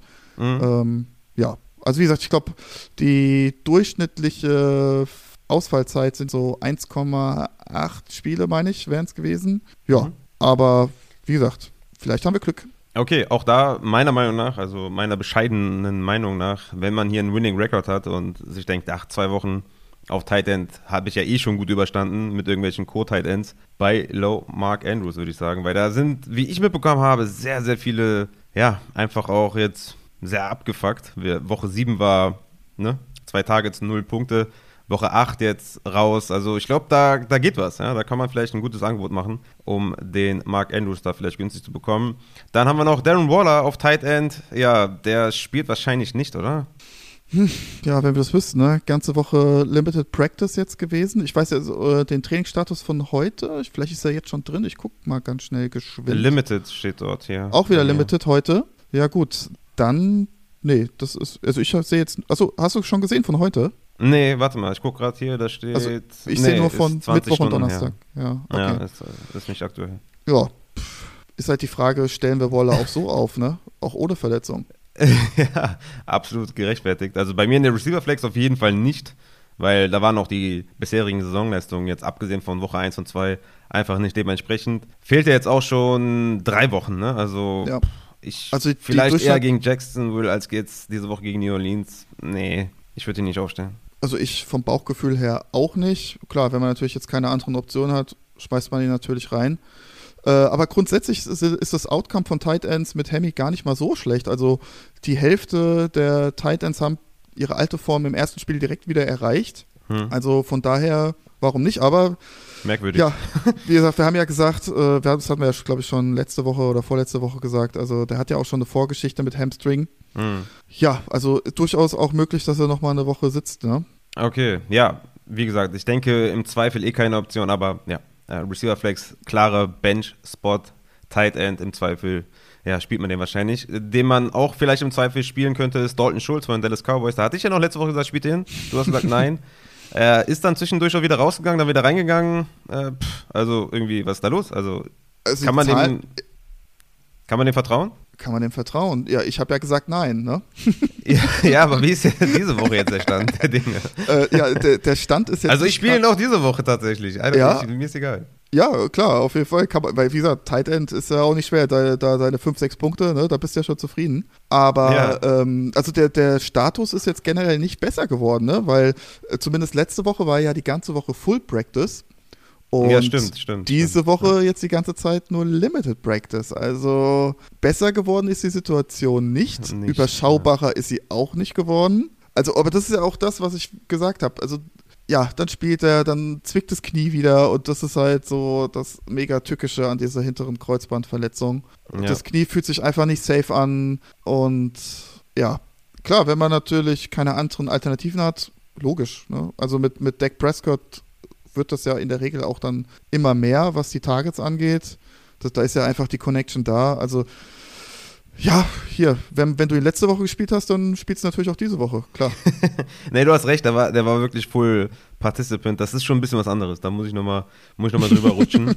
Aber ich habe ihn äh, momentan auf zehn, ich glaube letzte Woche hatte ich ihn auf sieben oder was, also es war schon ein bisschen anders. Ja, ich glaube diese Woche haben wir auch vielleicht ne, mit, mit Dalcic eine neue Option, die wir so nicht hatten. Robert Tonyan ist glaube ich eine sehr gute Option, jetzt wo auch Lazard aus, out ist. Harrison Bryant hatten wir letzte Woche auch nicht als Ersatz für Njoku. Also, ich sehe schon eine Chance, dass man den vielleicht doch sittet. Muss ich nochmal drüber gehen. Aber letzte Woche hatte ich wenigstens Glück gehabt, dass er ja, die fünf Catches hatte. Ja, sollte man, glaube ich, auch einfach auf seinen Bauch hören, ob man, ob man dem vertraut oder nicht. Ich tue es nicht. ja, ja, im Zweifel ist halt, ja, es ist nicht besser geworden. Ich glaube, das, das reicht auch schon, ne? Wenn man jetzt eine ja. Woche länger Zeit hatte und es ist nicht besser geworden. Vielleicht war dann letztwöchige Startempfehlung von mir auch extrem risky anscheinend. Also vielleicht doch, vielleicht mal ruhen lassen und gucken, ob, was man noch so hat. Ich meine, man musste ja die letzten vier Wochen mit Schulz eh jemand anderes aufstellen. Deswegen, ja, denke ich mal, habt ihr vielleicht Ersatz. Aber mal schauen. Ja, mein Lieber, ich würde sagen, wenn du nichts mehr hast, äh, geh nochmal durch, ob du vielleicht noch äh, ein, zwei Spiele ansprechen möchtest. War es das quasi auch schon gewesen hier mit den Injuries? Ähm, ich weiß nicht, Van Jefferson ist wieder da. Ja, Van der Man ist am Start. McVay genau. meinte auch, dass er ja, keine Limitierungen sieht. Ne? Genau. Äh, äh, achso, Amon-Ra Saint Brown, ne? Ist ja noch Concussion. Mhm. Hat er aber jetzt Man. heute, hat er heute ein Full Practice wieder, also scheinbar ist er da relativ weit im Pro, äh, Concussion-Protokoll. Ja, mein Start das, of the Week auf Wide Receiver. ja, auf, ey, oh Gott, wenn ich dran denke, an meine Dolphins, gell? Ach, du ahnst es nicht, was da los ist in, in dem, im Backfield. Ach, ja, die äh, im Backfield, so Secondary, boah, ja, ja, ja. furchtbar. Ähm, nee, ja. ansonsten, Lockett ist vom Injury Report verschwunden, ansonsten haben wir irgendwie, nö. Tony ist fitter. Tony ist fit, ja. Das, äh, das ist nochmal eine andere Nummer, ja. Auch herrliche Memes, herrlich gewesen. Die waren echt sehr, sehr gut, ja, muss man schon sagen. Ansonsten Dotson fällt leider wieder aus. Schade ein bisschen. Aber meinte, meinte Tony ist wirklich fit jetzt? Oder? Also warum war der dann die ganze Zeit bei den Giants? Also es war ja auch so eine Diskussion irgendwie da im Front Office. Tony meinte, ich bin noch fit. Die Giants meinten, nee, du bist nicht fit. Und das war auch irgendwie Grund dafür, dass, dass der irgendwie getradet wurde. Wie, wie schätzt du denn da seine Verletzung tatsächlich ein? Ja, vielleicht haben ja wirklich die, die Giants dann jetzt auch mal begriffen, hier, Junge, du bleibst jetzt einfach mal, weiß ich nicht, vier Wochen sitzen oder sechs mhm. und ähm, kurierst dich jetzt mal ordentlich aus. Mhm. Und ähm, vielleicht ja, hat Tony das wirklich nicht äh, so eingesehen. Ich sag mal so, wenn es da jetzt, wenn es keine Verletzung gegeben hätte und es hätte da irgendwie ja, äh, zwischenmenschliche Probleme gegeben, ich glaube, das hätte man schon in den Medien irgendwie vorher ein bisschen rausgehört. Also ich glaube, da mhm, hätte, es, mhm. hätte es Rumors gegeben diesbezüglich. Ich glaube schon, dass da noch irgendwas ist. Oder ja, mal gucken, wie die Chiefs an die Sache rangehen. Ja, also du denkst, äh, Hamstring ist jetzt nicht auskuriert, oder? Naja, Hamstring hat er jetzt auch schon seit Woche drei, ne? Ja, ja. Äh, also, also und davor halt auch schon x-mal. Also, ja. boah, ja, sollte eigentlich langsam mal, ich, vor allem, äh, man hat jetzt ja auch nichts von einem Setback oder sowas gehört. Also eigentlich könnte man schon davon ausgehen, dass es da langsam mal vorwärts geht. Also würde mich jetzt mhm. nicht wundern, dass er da, wenn er da auf einmal nächste Woche jetzt wieder Limited Practice oder mal ein Full Practice dann raushaut. Also würde mich jetzt nicht wundern. Okay, ja, dann ist ja vielleicht doch ein bisschen Upside da vorhanden mit den Chiefs. Jo, da würde ich sagen, mein Lieber, an uns hat es jetzt nicht gelegen hier mit den Injuries, wenn ihr euer Liner verliert, ne? Wir können auf zu den Ws. Wir haben hier, oder du, ich habe ja nichts gemacht, du hast die Information geliefert, evaluiert für euch selber, was ihr mit den Entscheidungen macht. Und ja, ich würde sagen, ne, auch sowas wie Mark Andrews bei Low, Connor vielleicht oder so, das könnte im Endeffekt später in der Saison noch sehr wertvoll werden. Deswegen schaltet auf jeden Fall auch nächste Woche wieder ein hier bei unserem Injury Report, dem wichtigsten Teil dieser Folge. Und äh, folgt auf jeden Fall dem Matze at Injured Fantasy. Und ich würde sagen, wir sind raus. Matze, deine letzten Worte? Ich wünsche euch wie immer ganz, ganz viel Glück, ganz, ganz viel Spaß in der Red Zone. Und ja, ein dickes, fettes W für Week acht. Macht's gut. Ciao, ciao.